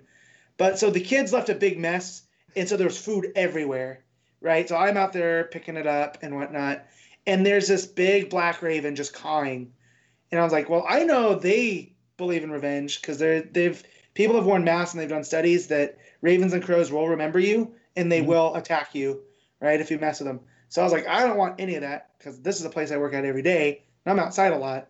So that week I started throwing scraps to this raven and it started to get closer and closer to me. And I was like, oh man, did yeah, I just make a huge mistake. Birds, they? they? are. Um, they're and turns out after that week, the Raven didn't show back up, so I hope nothing bad happened to it. But that that was the closest I've ever become to befriending a bird. So, um, but but yeah. What a story! Um, what a. St- it is. I like how this uh, but, started with talking about a movie and ended yeah. with Matt's. Def- well, because again, actually, let me respond to that properly. What's the story, Matt? Right. Yes. Uh, there's You put your opinion in your back pocket, Pete. God, that movie's great. All right, uh, all right. Let's make the, the second round of us a bit quicker because we'll be here all yep. goddamn day if we all spend that much longer. Hey, movies. I was really quick on my movie. Well, you, you too. you be quick on another one. Go on. Let's... All right. I'm actually going to group together four here really quickly. No, no, no. because these are all the Studio Ghibli movies that I watched this week in my continuing watch through of them. Uh, two of these four I'd seen before, and they are considered amongst the best, uh, including my personal favorite, unless something happens to dethrone it. Uh, those are uh, Princess Mononoke, Princess Mononoke, and Spirited Away. Um, yeah, still excellent. There's a reason that they're, they're considered amongst the best. Um, I, I don't like Princess Mononoke, but yeah, that's because you're a terrible human. Uh, that's easily my favorite Ghibli. Uh, so whatever. Um, I watched uh, My Neighbors, My Neighbors the Yamadas, which was probably my least favorite so far. It's not bad. It's just uh, it takes a very different style. It's like a, it's like a comic strip, animated essentially. Hmm. Uh, it's okay. I, I didn't. It's, Sounds it's, like a anime version of Cinema Verite, where it's like we're just gonna talk about our neighbors. Yeah, it's kind of just Right? it's it's basically just a story of this one family and you know how they're a bit dysfunctional and some comedy elements and such. It's it's all right. I just uh I, I didn't really enjoy it that much compared to the other stuff. Um, but the one that I, I kind of out of this four that I want to talk about more because people have heard about Spirit Away and Princess Mononoke plenty uh, was uh, Whisper of the Heart. This caught me totally off guard and shot to like my second or third favorite Ghibli right now. I'm shocked. Yeah, no, but it, it completely took me off guard 'cause it's not one I've really heard anyone talk about. And I, so I just threw it on because it was the next one. And it opens with um, the, the, the song uh, Country Roads playing. I'm like, okay, I'm getting into this. I like this song. Country roads, um, take me home. I can't never not hear. to the Merlin singing it. place Uh, where I I belong, It- West it turns out- Virginia. Is he done yet? Copyright Now- now- strike. now who's dragging this out? well, no, I mean, look, it's known now for a Scottish, even though the actor's not Scottish, but he did a pretty good job saying it with a Scottish accent. All right. You And so did. now, now I, I proudly will belt out the chorus of that. Yeah. I know um, West Virginia's in the chorus, but I, I the bit that sticks out to me though, uh, what is it? Yeah, it is actually that is, that is West Virginia's in the chorus, but it's, that that's the where it sounds the most Scottish when he says West Virginia really quickly. West Virginia. All right, anyway, go. On. so, so the, the the movie opens with that song. So I'm already I'm like, okay, well, you've got me on board for your first like 30 seconds. Let's, you know, start with a song I like. Um, As you do. turns out the song's actually a key part um, in that the the main character this is like a, a high school girl she's like I don't know, 15 16 um is writing lyrics for like graduation ceremony or whatever they're doing um to set to that song but like slightly different um so there's like this repeated motif throughout the movie of like these different variations upon that song uh and it becomes this this key element so that was nice because i like that song uh, and, and it was it was fun seeing all these various versions of the lyrics on it. Um, but the the, the movie's uh, really it's one of the less fantastical Ghibli movies. It's mostly set in the real world. Um, but the girl in question loves uh, fairy tales. She loves reading all these books about fairy tales and such. Uh, but every book she checks out from the local library has been checked out by this one guy before her. And it's annoying her that every time she's beaten to this book by this other guy and like, even to the point where she finally gets a book that hasn't been you know checked out by him but it was donated by him instead and she gets really annoyed uh, and eventually of course you know she ends up finding the guy you know it's a you know like similar aged teenager who uh, is you know has similar taste to her unsurprisingly um, but there is a, a fantastically animated which is very different to the, the the rest of the animation where it's like this um, point where she writes her own story. And uh, and it kind of shows that this story and it is this fairy tale. Uh, and it, it's animated so differently and it's it's really unique and uh, gorgeous. And uh, yeah the, the whole movie is is captivating. Uh, it, it really grabbed me as, as a as a Ghibli movie and being a little bit different to a lot of their Hmm. fantastical ones but still with a lot of the, the same kind of themes with the the family and the, the fairy tale fantasy angle just in a very different way and uh, yeah no I really loved it I uh, definitely recommend checking that one out if you haven't seen that one Okay. Uh, the other movie I'm going to talk about because I, I only watched two that weren't for review purposes. Like I said, check out Screams After Midnight in the near future for Twilight. Uh, but uh, I did watch a film called uh, Blind Woman's Curse, which is a Blu-ray I've had in my shelf for like seven years. and uh, fairly watched this week, and it was just kind of okay. It, it was weird in ways that almost got interesting, but it, it, it failed to kind of really feel like it connected the story together. It felt like a lot of disconnected stuff. The ending was a bit of a whiff. Uh, it's about two gangs in Japan. It's a Japanese movie, if I didn't mention that. Um, and the leader of one of the gangs is a woman who is cursed by a blind woman because she blinded her years and years ago uh, during a gang fight. Uh, it, it, honestly, the most interesting thing I can say outside of the fact that there's a cat going around, seemingly like trying to kill people, uh, with some really funny cat effects uh, to pull that off, where the cat's like flying at the camera and stuff like that. Uh, other than that, the only thing I can say about it is this is a movie that Quentin Tarantino definitely watched at some point. It just it has like, oh, this uh-huh. is something he watched at four in the morning once written all over it. I've uh, I've got one more movie I'd like to touch on that is very much in that category of hey, a notable director definitely liked this movie. Uh, other than that, though, I mean, like I don't have much to say about it. A couple of quirky, weird moments, but ultimately it never really become. It's not a bad movie necessarily, but it's also not that good either. I didn't really feel it. So, unfortunately, this is an Arrow Blu-ray release that let me down. It wasn't that exciting. I mean, Arrow are really not hit and miss in their quality, but they're movie they're choices. Really, yeah. But I, what what I like about them is they are they're good at making sure things get a release. Yeah, uh, they're good for preservation oh, yeah. more than necessarily they give, quality of the movie. All the movies they put out, they give 110%. And it's notable that some of these movies that I've had in my shelf for a long time are Arrow releases that I never got around to watching, and they've been kind of mixed in quality, to be honest. Obviously, they've got some great ones that they've put out, but yeah. But I still love them as a as a company and what they're doing in, in making sure these movies are yeah no. seen that they exist and that you know they they they always hey, even if it is a mediocre movie they go they get the best transfer quality they can. I'm sure the effort into it. There's twelve people somewhere who are like absolutely ecstatic that this movie got a, a proper 1080p remastered release with mm. extras. They'll be ecstatic that it exists. Yeah. Uh, unfortunately, not one for me though. So uh, I can be quick with that one. Matt, give us a give us a second. Yeah. So so the other movie I watched was based off of Connor's recommendation, and it was the Laika film from last year, the Missing Link. Mm. Um, and yeah, it was completely wonderful. Oh, yeah. Uh, Laika still is yet to let me down.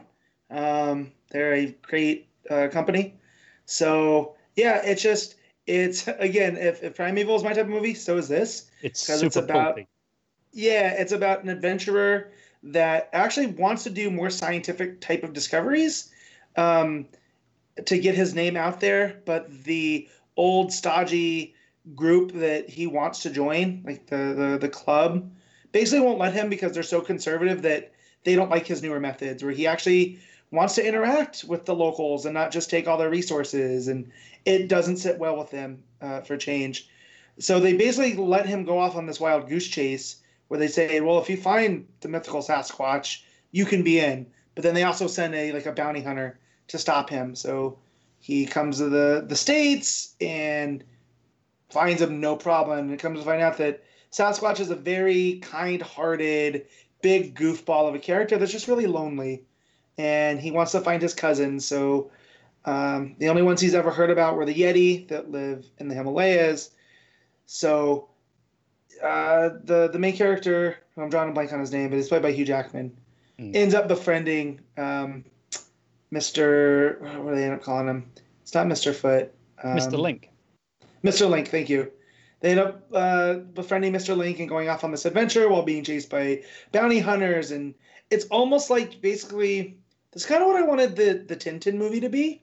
Like this is like kids Indiana Jones down to when they travel, it's the main character's hand drawing on a map of where they're going to with a red line, you know, and and the character is very much more no nonsense, so he's not like this super pulpy, square jawed character. He's still a very proper British gentleman um, who, in the, the prospecting town in the Pacific Northwest, uh, goes into the saloon and orders a, a, a hot Earl Grey tea. Uh, and he makes sure he tells them, don't don't let it steep too long. You you know we, we want the right type of bouquet. It's and as British as it gets. Yeah, so uh, very very enjoyable. The I love Laika because it's still stop motion based, although it's not completely stop motion. Um, that they they use digital effects to flesh it out, And so if you always stay through the, the credits, there's always like this little time lapse of the work that it takes. And this one, So I feel like I feel like with each film they get bigger. I feel like in Coraline, it was more of a set and it was more manageable, right? By this one, it is a full studio set Mm. with with a like a three foot, four foot tall uh, elephant that the characters are riding on, and it's just it blows my mind the amount of work that goes into making this type of thing, you know. And and, and we all know that with like the the new animated movies that are mostly digital and how long it takes, you know, Pixar and DreamWorks to make it. But like this is a whole different level. It's, it's amazing how, relatively speaking, how quickly they get Mhm. these movies out. Yep. And Given how the the scale of them and how much work it takes In- to do stop motion.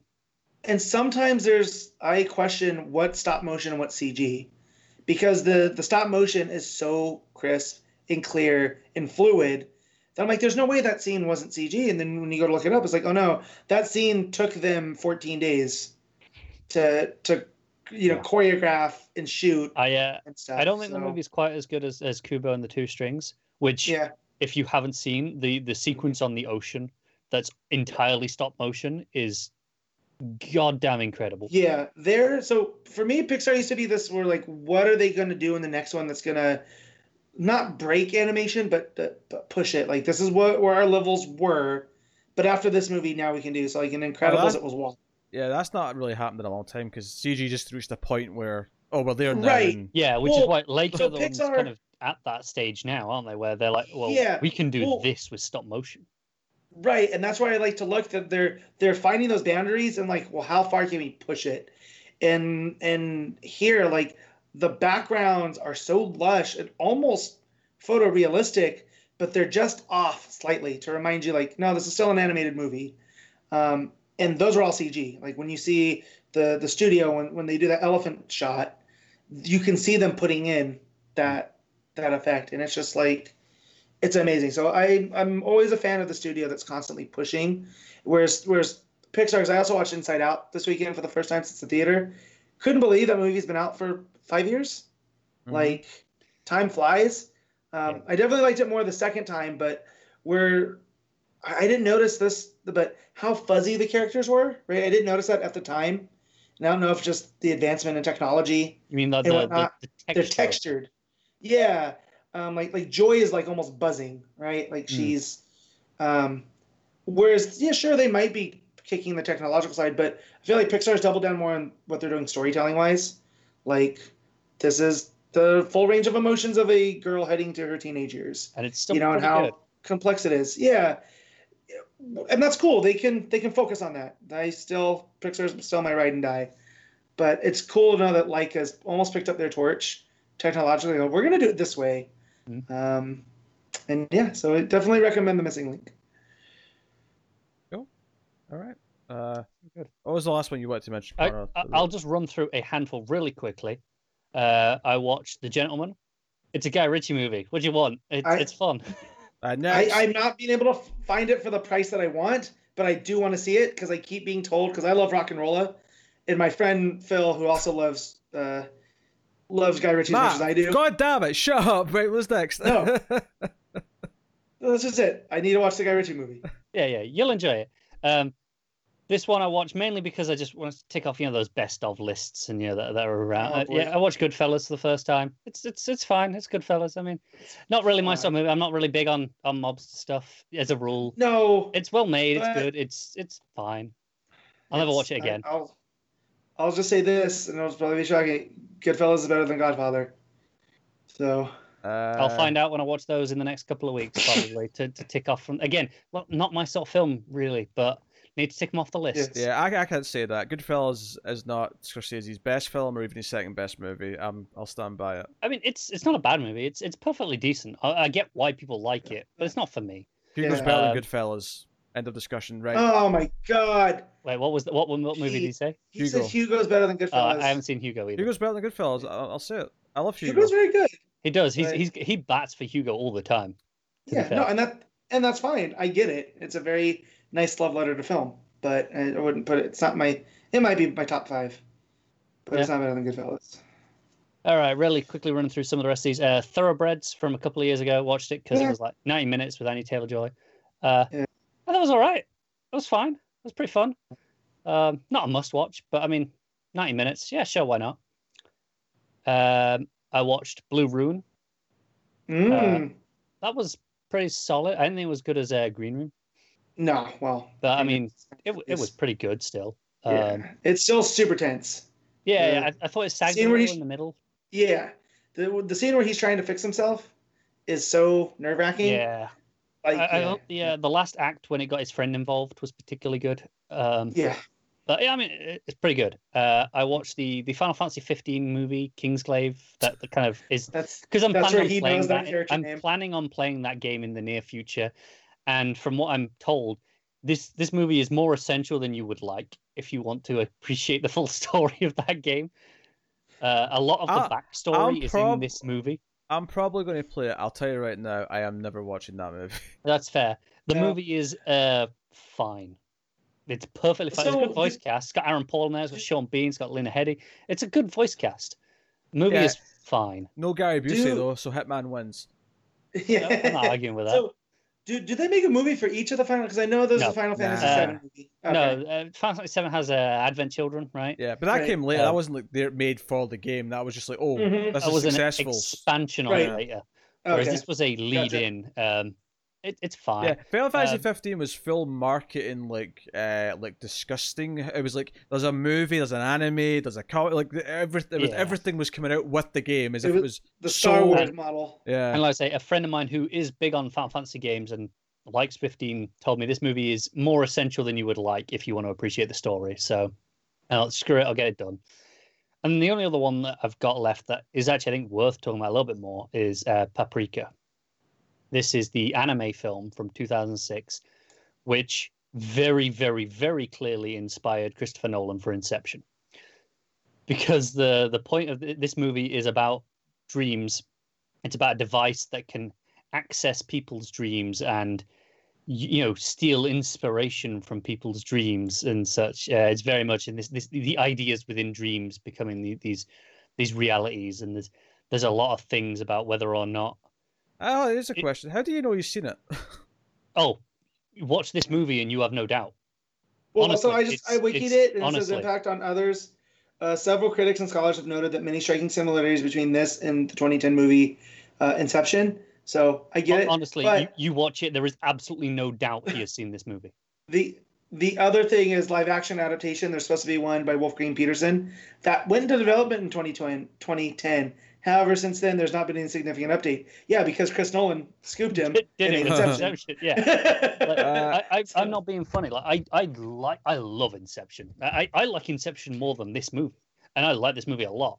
I'm not trying. I, was not a defense. Like I just because it's the same thing I- with uh, Harlan Ellison. Uh, there's like a weird credit in the Terminator because the Terminator Mhm. in concept is actually close enough to one of his stories that they had to put an acknowledgement. It, it literally comes up saying.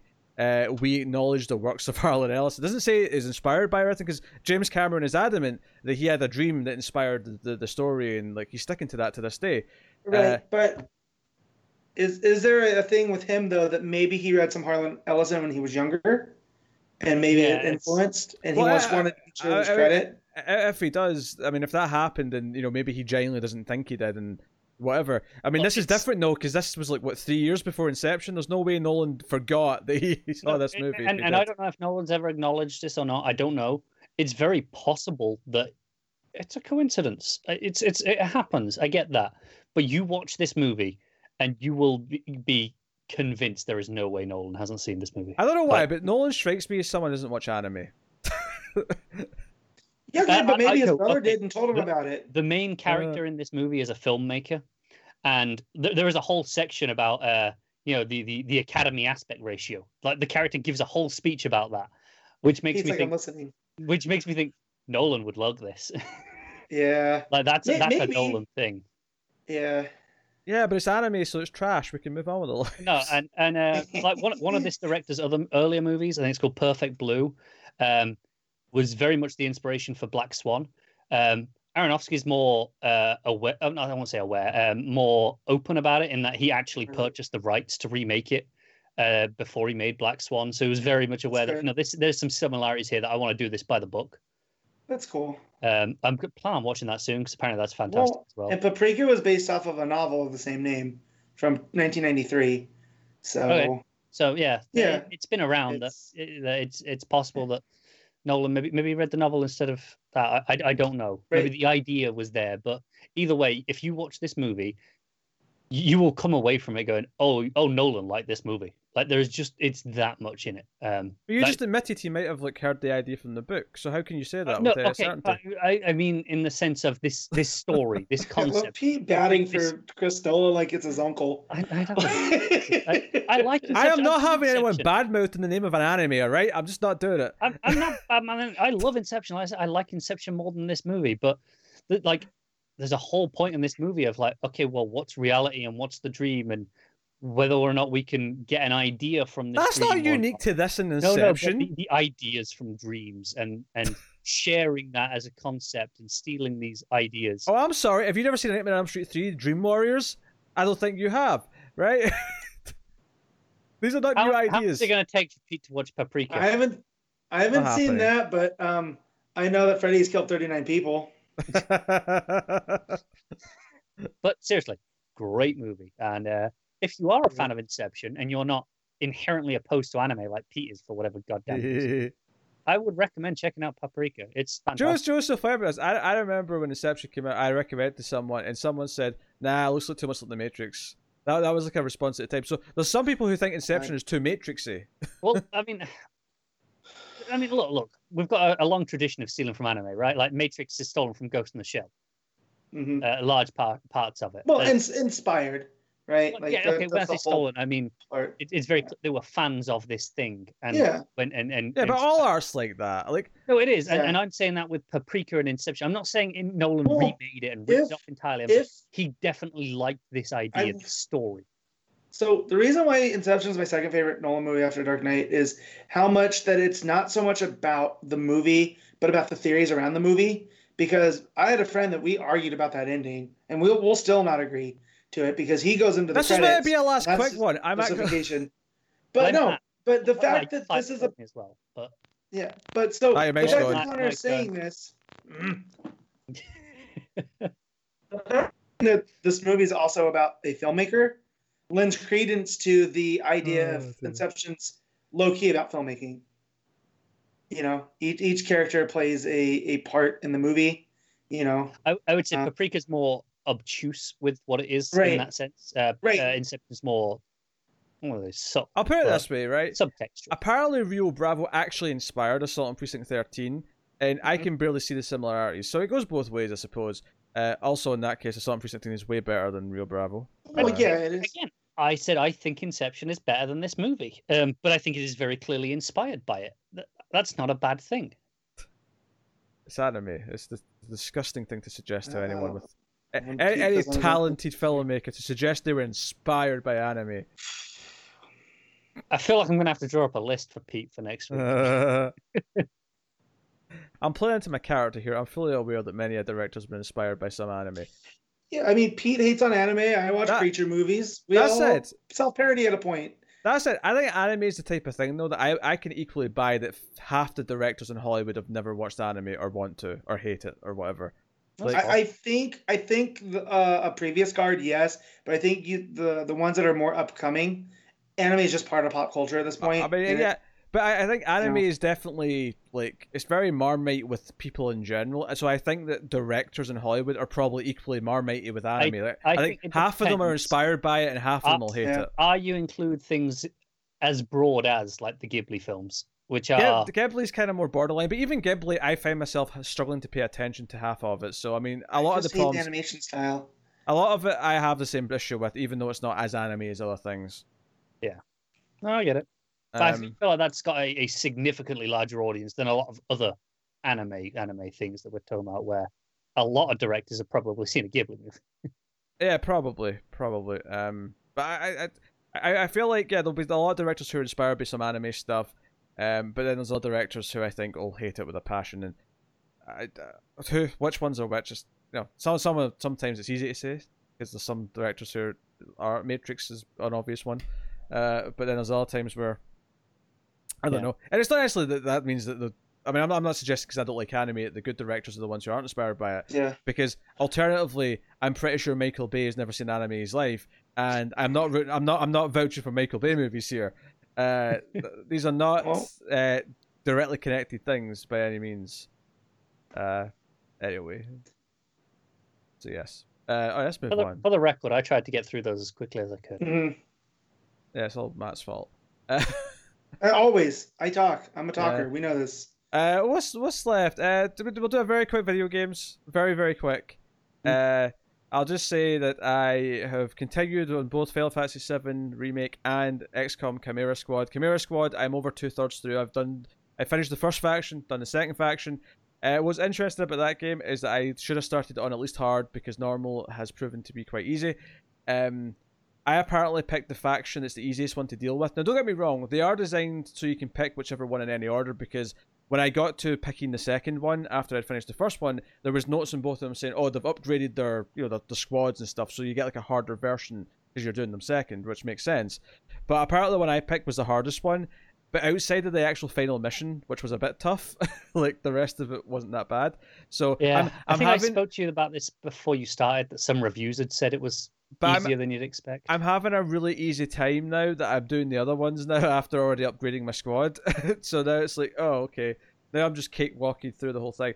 But it's also so far into it that I don't want to just start again on hard. Uh, so, uh, so that's the only Yeah. issue I have with it. The actual game is pretty fun. For ten dollars, really good. So I, I thought I was close to everything on, on Fallen Order, and then when I, I went out and saw the trophies thing, it says Uh. completion. It says only fifty percent, and I was like, no. And I was like, this is why this is what happens when I miss video games. When you think you're almost there, like and then you not went, even ah, close." screw it.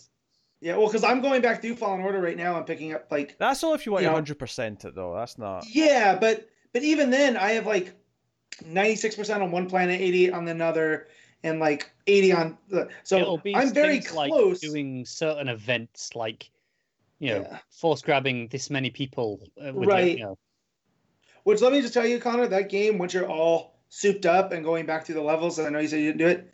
That game is much more fun as a full on Jedi. I Because- is. Just picking up the dudes, then like freezing them, then picking them up and putting them into their own blaster fire. Ah, one of my favorite things to do. Mm. it's it's just so much better. But like It never so gets I, old. I went through, but I also started uh, God of War 4, but I'm literally four minutes in. Like all I've done is pilot the boat because my because my buddy came over to try to fix something at my house. So uh, I'll, I'll get back to it because that game already is way more cinematic than I thought it would be. oh yeah, Um, Yeah. yeah. uh, They, and And they, the opening, Go- the go- main menu opens on the tree, right? God Yep. of God of War, and you can you can tell this. You can tell that they were looking at what Naughty Dog was doing and said, "We want to do a game that's more like that." So Yeah. they did it better. Um, I, I wouldn't say that, but uh, they, I mean, they basically said the two main inspirations were Last of Us and Resident Evil Four, and you can feel that when you're playing that game. It's a great Um, game. I already do like too that the save feature I can just save wherever I'm at, and it sure it might cut me That's back to kind of- Most games now. Well, again, so like with with Spider-Man and and Fallen Order, you had to get to certain points that would allow you to save. Which yeah, I'd say those are in the minority. Yeah. but being these away from games for so long, I thought that became the new. Uh, that's how games were, and it's an annoyance of Ash when I'm like, I need to don't get to a remember. Spider-Man having to wait to save. Yeah, I remember having to get to certain points before I could save it. I mean, if you're Yeah. doing a story mission, like it's Yeah. it's, it's auto saving at every checkpoint anyway. You don't have to. like, Yeah. I don't know. like, uh, Spider-Man's not a game I think of of like, oh, you have to get to a point to save it. Well, I just remember not doing it at one point and then having to redo a thing again. So it got into my head. If I don't want to redo it, I have to get to a checkpoint Yeah, but before I the, shut it off. the checkpoints are so close together that I don't think it's like a. Well, no, it's not like I'll, I'll, I'll give you a story about save points in a minute. Don't worry. Anyway, anyway, so the Final Fantasy Seven, uh, like You- I actually put It's in, chapter nine yet? well, I'm actually I'm near the end of chapter nine. It sounds like I've not done much since last week because I was on chapter eight last week. But here's the thing: it's still like six, seven hours of game time. so, Cha- chapter nine is a side quest chapter. uh, so it's chapter eight. Yeah, yeah, but there's more in chapter nine. Oh, there's not. There's less. Half as many side quests. They're longer ones then for sure, because there's definitely more meaty side quests in. I literally just did it. Let me explain. Right? So stop trying. To protect what I'm about to say. So, chapter eight has six side quests. Uh, you do a bunch of stuff. You do some mini games, whatever. Uh, chapter nine has a lot of main story stuff before the side quests open up because I got to the point where I thought I was about to go do the last part of the chapter because I'd finished the Colosseum and stuff, which is like all these fights you do for to win a competition with, with the house. uh, with the house, yes. Uh, and I thought, oh, I'll just finish out the rest of the chapter. But then it opened up some side quests, and I'm like, oh wait, the side quest before I finish the chapter. All right, fine. You know what? I'll stop here. So that's where I am just now. Um, but I've done all the stuff. You go get the massage, and there's other things, and you're in the wall market, and all the rest of it. Which which massage did you choose? Oh, I got the premium one. Mm, okay. I went You might have different quests to me depending on what other events you do, Okay. because there's different side quests at this point, and that's why I say there's there's a few here. I will say this, Matt. When you get You the have to hand, pick different massages. when that when you get the hand massage, it's very suggestive. The camera sort Yeah. of slowly backs away and fades to black as you hear Cloud going, uh, uh. Yeah. He's, he's, he's making all So sorts of he- pleasure noises. By the end of it, he just he was very happy. Oh yeah, What's he so comes out and he's like, "That Do was the so best thing in weird? my life." about that section is that right after that, for like like ten seconds until you trigger the next dialogue option, you play as Aerith. It switches to Aerith for control for like ten seconds for no reason. And the only real suggestion is, is that Cloud is so out of it that you're like no no no he you can't control him. He's too busy leaning against the wall. You have to control her to trigger the next. that's a cutscene. good. That's a good massage. Let's be real. Yeah, um, but yeah, uh, so no, the game's still fun. I, I, I- I'm enjoying the combat. Uh, the the main characters are most likable. Cloud's by far the worst one. Um, and in its defense, pretty sure that's by intention. I mean, Yeah. I guess, but I mean, the reason I- why I don't like him though is because he's a little anime shit. But what I do, what I, what I did like is, I mean, I thought the start of chapter nine was a little bit annoying. Uh, 'cause you're going through like the sort of tunnel with the robotic arms to get to the next Mhm. section. That's the worst puzzle bit of the game. Yeah, I thought that was a bit tedious. But uh, there was one joke at the end of that. There's like a lot, of sort of running gag throughout that where she keeps wanting to high five her, and he keeps not doing it. I do love that eventually, when you get a prompt to high five her, you have to hold it in for ages, and his hand slowly rises because he's really hesitant. That And, and really he funny. just holds it there, and she's like, "Oh, now you wanted to high five? Sorry." Uh, yeah. Also, there's a bit where someone like badmouths her and says she should be, should maybe look nice when she cleans up a bit, and she turns to Cloud and goes, "Cloud, permission to kill," which was really kind of like, like not out of a character because it, it worked It's for a sense like- of humor, but Adorable, funny. yeah. Uh, yeah. So that was that was kind of funny. That said, though, uh, I'm Team Tifa, so just FYI. Yeah, that's what I was gonna say. I remember getting attached to I- Tifa because she I- punches things. Like that's her she- weapon, and I does, and I yeah. love it. I tweeted this week, and, and Pete hasn't got to it yet, but the best thing about Final Fantasy VII Remake, by far, is any time that Aerith and Tifa are together. Like, hands down, that is the best bits of those game, of Uh, that game. Jen Bartel would uh, agree too because that's Jen that's been all is over her Twitter feed. It is so- every interaction they have is fantastic. So Okay. good. Okay. Uh, Uh, so there you go. That's the, the only thing I want to mention with games otherwise is that I, I, I that's why I mentioned I got my new monitor right, and the reason why I'm bringing this up is because it has a very specific gaming feature that I've never experienced before. It's 144 hertz, and it has uh, what's called FreeSync, which if you play games on PC, you'll know you'll know what VSync is. and You'll have to turn it on if you don't have a newer monitor. Uh, and this is basically a, a monitor refresh rate sort of technology that lets it sort of run smoothly no matter how much the frame rate's changing. it so basically, yeah, it, it- matches the frame rate so it doesn't Yeah. tear. 'Cause- So Yeah. you, VSync locks it at either 30 or 60, depending on what your refresh rate your or, monitor or is. potentially 120 if you've got a one that's looking Yeah. up that high.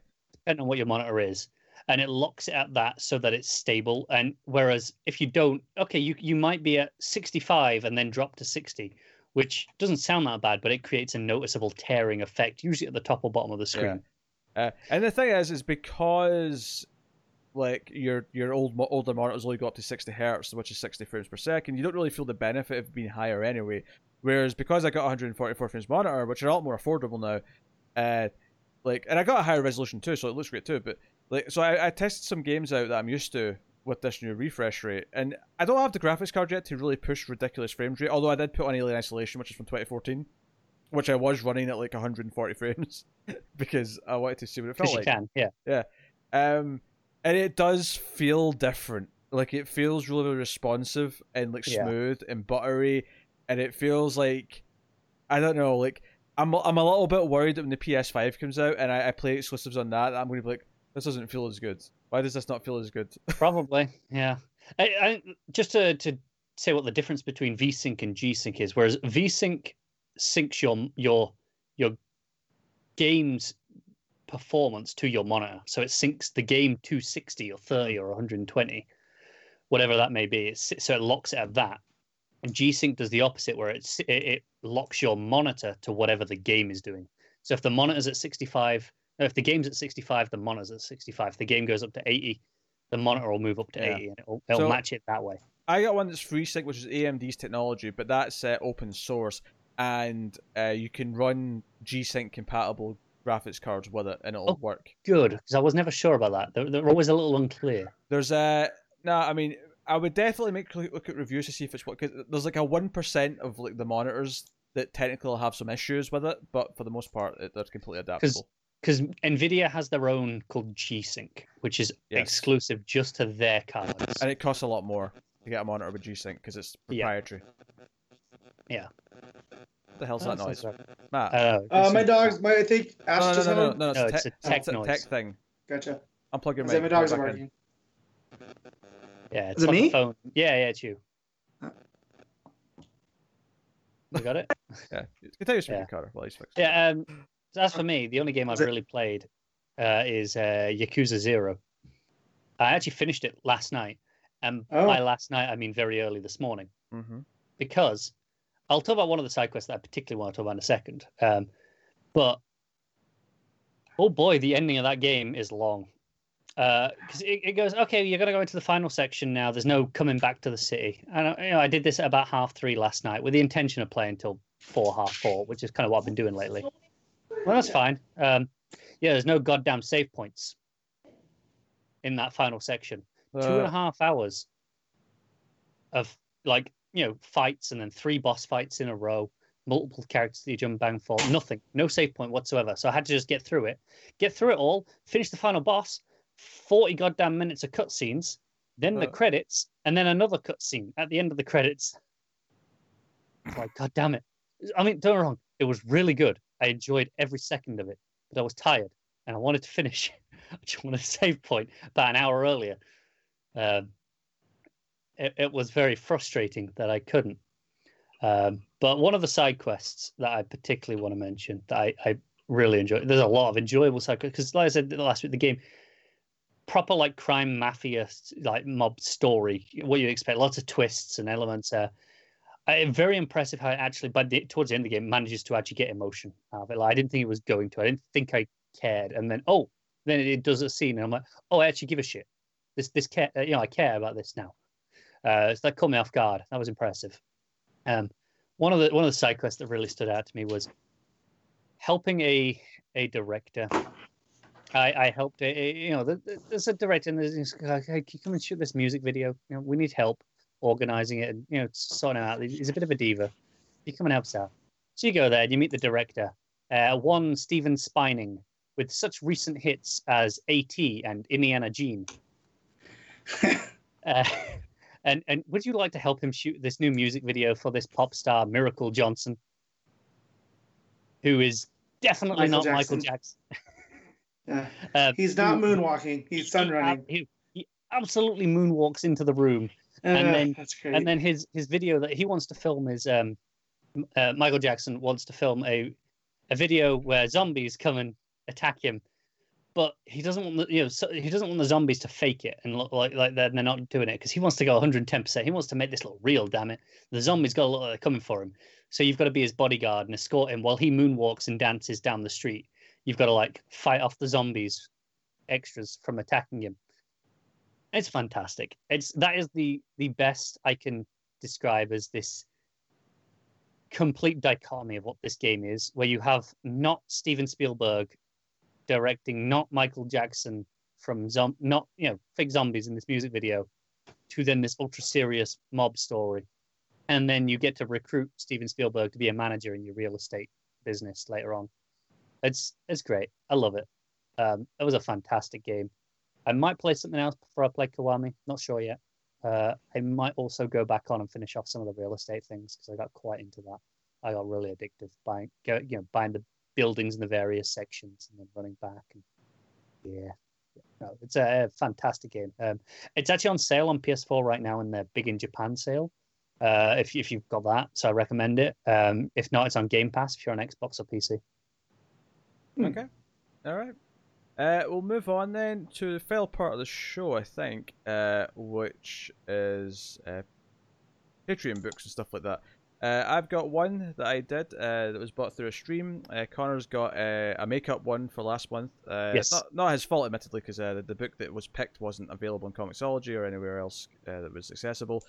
Uh, but uh, so I'll let Connor go first. Uh, you're going to do Severed Issue 1, which was Tyler's Patreon pick. Everyone to patreon.com slash TV. Uh, there's a tier in Patreon where you can make me or Connor read a book on the show. And Tyler decided to be merciful and give Connor a good book when he almost gave him Oh, one of the worst looking books ever. But he gave him Severed Issue 1 instead.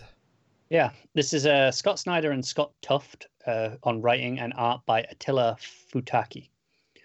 Um, I've read this before. I've read the trade about I don't know six or seven years ago, maybe. Uh, it was a long time ago, and I, I remember loving it. Um, but obviously, I read it just as one trade, so this was a new experience for me. Uh, this is a a horror book. I say from from Snyder earlier in his career. He was, I mean, not so early. He'd he'd been doing Batman. He'd got American Vampire underway, um, but then this was like his first non DC or Vertigo thing. That uh, so it's a little bit different. Um, the book opens in the 50s maybe, and it's this this grandfather and his son, you know, and they're, and they're talking about things, and you know his son, yeah, the, the grandson, sorry, comes in. It's like, hey, I got this this letter, this note. Um, this uh, this guy gave it to me and said to, to pass it along to you. And he's like, yeah, what is it? He's like, no, not a stranger. You know, the, from, not from the stranger. It's from an old friend of yours. He said. And he looks at this letter, and he goes, oh God. Uh, and, and then you know he goes, I, I tell people I lost my my arm in the war. You know, even my wife doesn't know the truth, but sometimes the truth is just too horrible. And then we uh, we cut back forty odd years to uh, 1916 to uh, Jack, our main character here, as a, as a younger boy. Uh, he's probably in his, his early teens, and he plays the, the viola. And and this is a big part because you know his whole thing here is for like five or six pages is he kind of wants to just he's talking to his mom. There's a lot of banter. He wants to run off, just be a hobo and play the viola and you know live off that. As you do. Yeah, and, and it's it's it's light-hearted banter, and, and his mum's like, ah, yeah, we'll we'll go to school, and you know, I can't wait to tell the ladies at the at the club that my son's a bona fide hobo. You know, you'll be so proud. You know, you'll be so proud. You know, passing around the moonshine around a fire. You know, it, it's it's all this really natural banter that I feel like a lot of comics and TV miss with teenagers and their parents. Actually, you know, they they they often fall into that trap of just you know being angry at each other. But this is a this really natural banter. Uh, and then it turns out no, he was actually being serious, and he runs away at night in the middle of the night um, and jumps on a train. Uh, and this is actually well, the issue actually cuts away for a large portion, and talks about how you know it starts by you know his his nightmare was just beginning, but for another boy it was happening right now, and uh, we cut to um, this uh, orphanage in a completely different state, I think, um, where this guy who works for uh, General Electric comes and picks up this this orphan. It's like, hey, you're going to come work for us now because you know why not? You've been selected. We we pick up one every so often, and um, it takes him out to this house. So, well, you're gonna we're gonna have to practice in in a in a in a fake house first. We can't have you in a you know a house that people live in doing electrical stuff. That would be terrible. But this guy is is really he's got this sinister attitude, and there's a lot of like really dark undercurrent tones where you know he talks about you know behind these pearly whites I got razor sharp teeth, and you know razor sharp teeth is bolded just to give you this clue of where this is going. Um, but there's uh, he, he sends the the boy into the house basically he gives him jump cables and he's teaching them hey you know we're positive to negative don't touch them together or you'll fry us both whatever um, just go down find the find the box hook them up no problem and the kid's like, "Hey, it's dark down here." And it's like, "Yeah, that's kind of the point. That's why we're here." so, you know, little banter like that. But as for the kids run in, he uh, pops out his teeth, and, and put, you know, he's obviously got these fake teeth, and he pops them in a box. and it's like, well, that's kind of unusual, but you don't see what's there just yet. Um, and you know, we, we see the rest of of this story with the boy in the house. This is actually we cut back to the end of the issue. we've got some more stuff with Jack, but uh, he's down there, kind of get rumbling around the dark, trying to find the box to hook things up. And he's like, "Hey, I got it, I got it." And then the guy shows up, and he's got very vampire-looking teeth, and but not just the fangs; like all of them are incredibly sharp. And uh, that's actually the cliffhanger for the issue. This this guy about to very clearly eat this young child. It's very sinister looking. Um, Jack has a little bit more where he's on the train. Um, basically, his mum files a report going, "Hey, you know, he's missing." She goes and talks to the local police and says, "You know, hey, you know, he's missing." they're like, "Okay, well, where's the father?" And she, "Well, I don't know. You know, his uh, my husband passed away before Jack was born. Jack's actually an orphan. Um, I adopted him, but there's never been any contact. And there's a really nice segue here where that never been any contact segues into Jack uh, reading a letter from his dad. He's like, "Hey, yo, you're old enough to come travel the world. Uh, you know, come out and see me in Chicago. Uh, I'll, I'll, be waiting." So that's why he's jumped on the train. Um, but as he does, uh, a guy is on the train. Hey, this is my train. I'm going to cut it short, and you know, throws him out.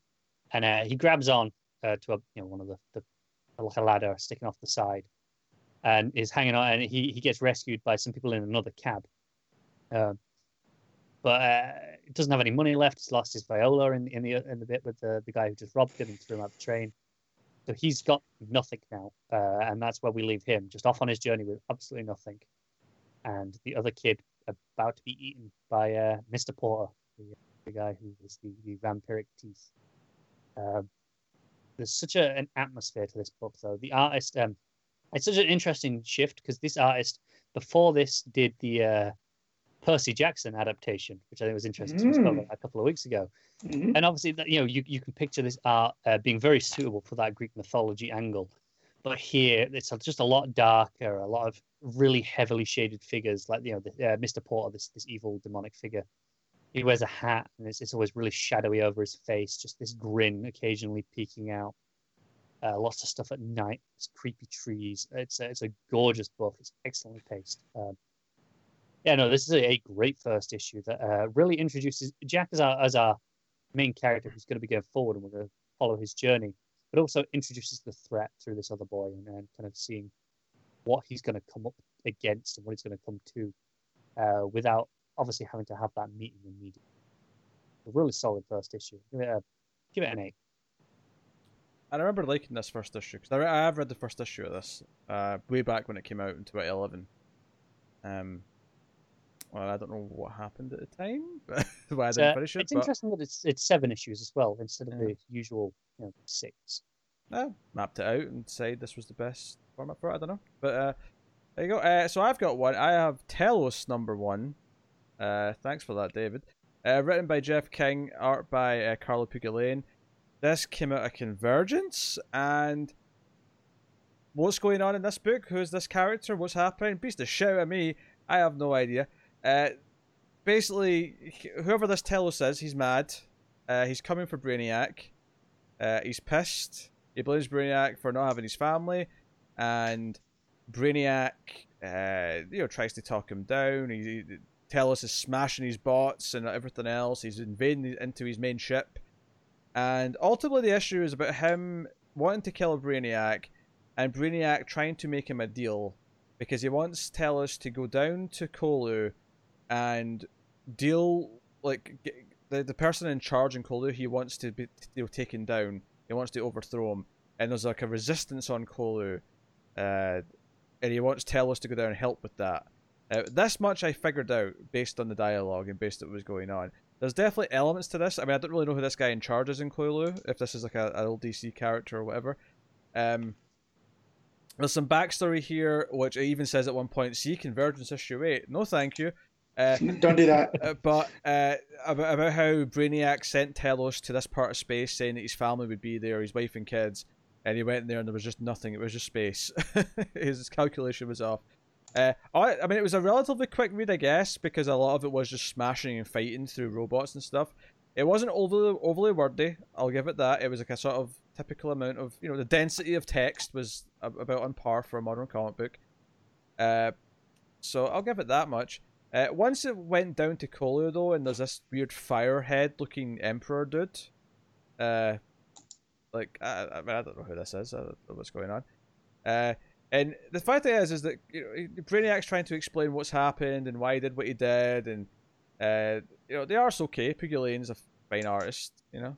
Um, I've Mhm. liked him on many a thing over the last few years. yeah, Destro. You know, uh, there's no. Like I say, I have no context for who this is. It, it- this is supposed to be an issue one, and I get that it's spinning out of something, but there really is no attempt to give It's- me any context of who this It's is. always really annoying where if you put an issue one, even if it's spinning out of something, you should make it function as an From the pages right? of Convergence. yeah. Yeah, Tell but us. you should make it function that hey, if you didn't read the other thing, this still works. Yes, exactly. So, yeah, I so it was a really mind-boggling read. There was not a lot, lot of context for what's going on, uh, and it has one of the lamest kind of like weird little twists. So, so Brainiac explains that he has to go and help this leader of the Resurgence down below this woman, uh, and he's not happy about it. And it's like, and he's like, well, what's to stop me from just siding with the Emperor, dude, and like going against you? He's like, well, you could, but like I actually have a chance of making you find your family again. She's in one of the the, the many bottled universes or whatever that, that I had, uh, and you you'll find her again, but you'll only do that through me. Um, and he wants Telos to give him a part of his power back because Brainiac's not a full power, and he's like, "No, I'm not going to do that. So we're going to have to do it this way then." Because Brainiac said, "If you just give me my full power, I could fix this right now." But he doesn't trust him because Brainiac's done him dirty. Uh, and sure enough, he's still doing him dirty because after he leaves, the final page of the issue is Brainiac talking to some mysterious face on the planet. Says, I am delivering Telos as promised. Remember our deal. So lo and behold, Brainiac's being a villain, and he's already setting him up to be double crossed. Shocking. Yeah, absolutely diabolical. Uh, there's not a whole lot of structure to this book. Uh, the first half, like I say, is just like fighting through robots as there's like yelling about Brainiac, I'm coming for you. Da, da, da. But honestly, it's uh, I mean, it's not the worst issue of anything I've ever read by any means. It's just there's a lack of context, uh, and obviously I'm not invested in whoever Telos is. Uh, his design doesn't exactly fill me with that much interest either. And the fact that he's got Brainiac kind of covering before him. I mean, they do explain afterwards that Brainiac's not at full strength, but it does feel a bit odd in the context of Brainiac being Brainiac, because, you know, he's a pretty tough dude. Uh, so, you know, Bra- Brainiac, you know, does always come across as this kind of guy who's not, or that's a guy, using that term loosely, uh, who's not really scared of anything. Uh, he's always kind of thinking ahead.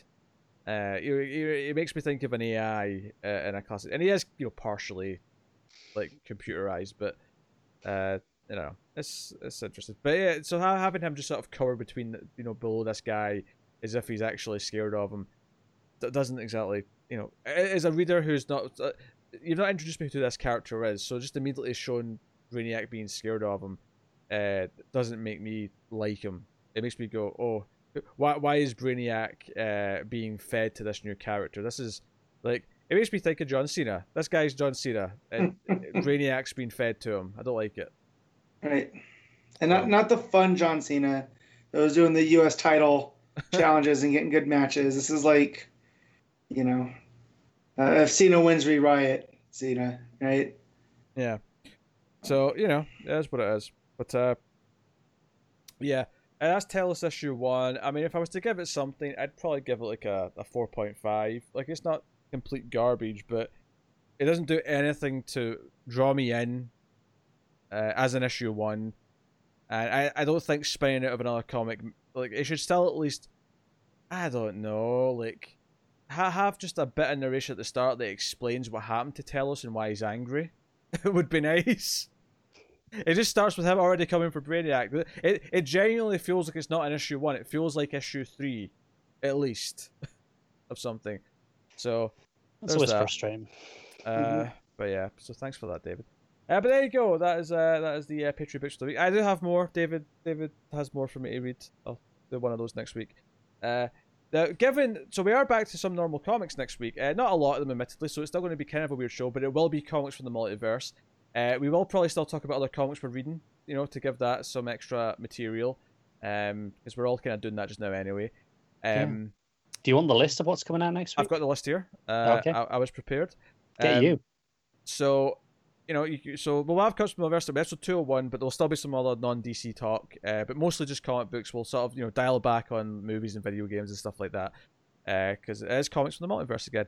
Um, and who knows, maybe if we like a little off, like a little Marvel talk at some point, maybe that'll be a thing that will stick around if we all keep reading stuff. But uh, certainly not the, the main focus of the show. Uh, but what is coming next week? Um, uh, released on the 5th of May, this is. Uh, we have Batman Outsiders number 12. We have. I'm just skipping the trades and stuff. The Flash 753. We have Green Lantern Season 2, Issue 3. Hawkman 23. Uh, House of Whispers Issue 20 is out. Joker Harley Criminal Sanity number 4 is out. Yeah, and That's that it, is- think. that's it. Yeah. Uh, so not a lot of books. I, I think between us, uh, there's like four that we'll be talking about next week. Uh, Yeah. Yeah. So we'll do that. Um, you know, I'll probably read some more Immortal Hulk. Maybe I'll talk a little bit about that. Maybe you guys will. Uh, read- I might will do more uh, All New Wolverine. Have a little update on that as well. Mhm. Um, and we'll probably take a few questions too. Uh, but that'll be the show next week. Uh, so we actually have some comics back, which is exciting. Uh, even if it is such a small amount. But you know what? I'm pumped Yeah. for a couple of these New books. comics. Yeah. Yeah. buddy. So Yeah, Hawkman, Matt. We got Hawkman next week. Yeah, dude. I'm so excited. Yeah, I'm not fussed about that, and I'm not looking forward to Flash. Of course. Uh, but uh, I oh, am I'm not reading Flash. We're Flash Yeah, is dead Pete, to me right Pete, now. Pete, you're on your own Flash. I'll Yeah. do it. I'll do it. I'll suffer through it, but I'm not looking I'll forward to do it. it. Uh, I'll read Flash. I'm crazy. yeah, That's, but that's what that energy was. but uh, I am looking forward to Outsiders and Criminal Sanity. Uh, Yep. happily. Man, so. Hawkman, I'm so so so stoked. So hey, uh, that is what's coming next week. Of course, you can let us know what you think in the comments below. Uh, I, you know, I didn't mention Patreon earlier. Normally, I do that. Actually, no, I, I always mean to do it in the middle, but I always forget. Uh, but thank you to our Patreon producers uh, for the month. Uh, that's David Short, Tyler Hess, Alison Fordyce, and Cindy Palacios. Uh, I did that without my uh, my note in front of me, so it was a different order. But I did remember them all without thinking about it too hard. Uh, so thank you to you guys. They're all Patreon producers. That means they're patrons at the twenty dollars and up. But you don't have to be a patron at that tier. You can support us for as little as one dollar per month and get some bonuses for your troubles. Uh, Five dollar tiers, we get a lot of the stuff for the Comic Podcast. You get all the multiverse shows, including comics, including previously. Obviously, previously has been up this week, so you can check out that if you haven't already. Uh, but they all go up a day early at the five dollar tier, and you get to vote uh, fairly frequently on uh, books that we'll do in previously. Uh, because we're doing it more weekly now, although we did skip one week this past month, but mostly weekly, uh, we're getting through those Patreon pick books a little bit quicker, so the votes are a bit more frequent. Uh, there, there was one that just finished. Uh, we're going to be doing Shazam: The New Beginning uh, to replace Superman Emperor Joker, uh, which I, I can't wait for because it means Emperor Joker will be over Oh god. because it's really bad. But you know, uh, you could do that at the five dollar tier. Uh, but there's other stuff as well, and like I said, the higher tiers you can make me and Connor read a book if you want or whatever. But uh, go have a look at Patreon. Uh, you can also support us in other ways for free, of course, by rating the podcast on Apple Podcasts, give us a review, helps us out a lot. Like, subscribe, comment on YouTube, all those things. All of it does to help. Uh, you'll notice that the show is in 1080p on YouTube going forward. It was in 720p for the first 200 episodes, but 201 onwards is the 1080p era. Bad time. Yeah. Uh, and maybe in five years' time we'll eventually be in 4K. But for now, 1080p. Uh, which, to be honest, for our faces, talking is, I think, more than sufficient. Uh, but hey, that is uh, that is all that. Uh, so yeah, uh, check out all the Mailfuzz TV stuff. Uh, I stream often. Uh, we have movie podcasts. I do with Tim streams after midnight with Tara. I do the Atomic Cinema Experiment. Me and Cara review TV shows. Uh, a bunch of fun stuff. Um, there's a couple of new perks for Patreon that I've got ideas for that I've not discussed with the others yet, but uh, they're coming. Uh, Connor's making eyes because he's worried. Well, yeah, they're they're coming pending our approval. Honestly, they, they could happen with with or without Cards approval. Really, he doesn't have to be involved. But uh, yes. Anyway, uh, but that is us. So thank you uh, for for joining us. Um, once again, I'm just trying to remember if I missed anything that I usually do. I don't think so. Uh, but that's us. I'm really hungry, so I'm gonna go. Uh, I've actually ordered food. I ordered food when Connor was talking about his Patreon book I haven't yet. I'm I'm waiting to order soon. because I'm smart like that. Uh, but thank you once again for watching and listening. We always appreciate it. Hopefully, you've enjoyed us trying to come up with something entertaining uh, when there's been no comic books over the last five episodes of quarantine. But we are back to some normality next week, and it seems to be more normal by the week uh, as we go from there, uh, looking at the schedule. So thank you once again. We always appreciate it. Keep reading DC Comics and filling time in the quarantine. And always remember to always remember that Gary Busey was prestigious enough to be in Hitman.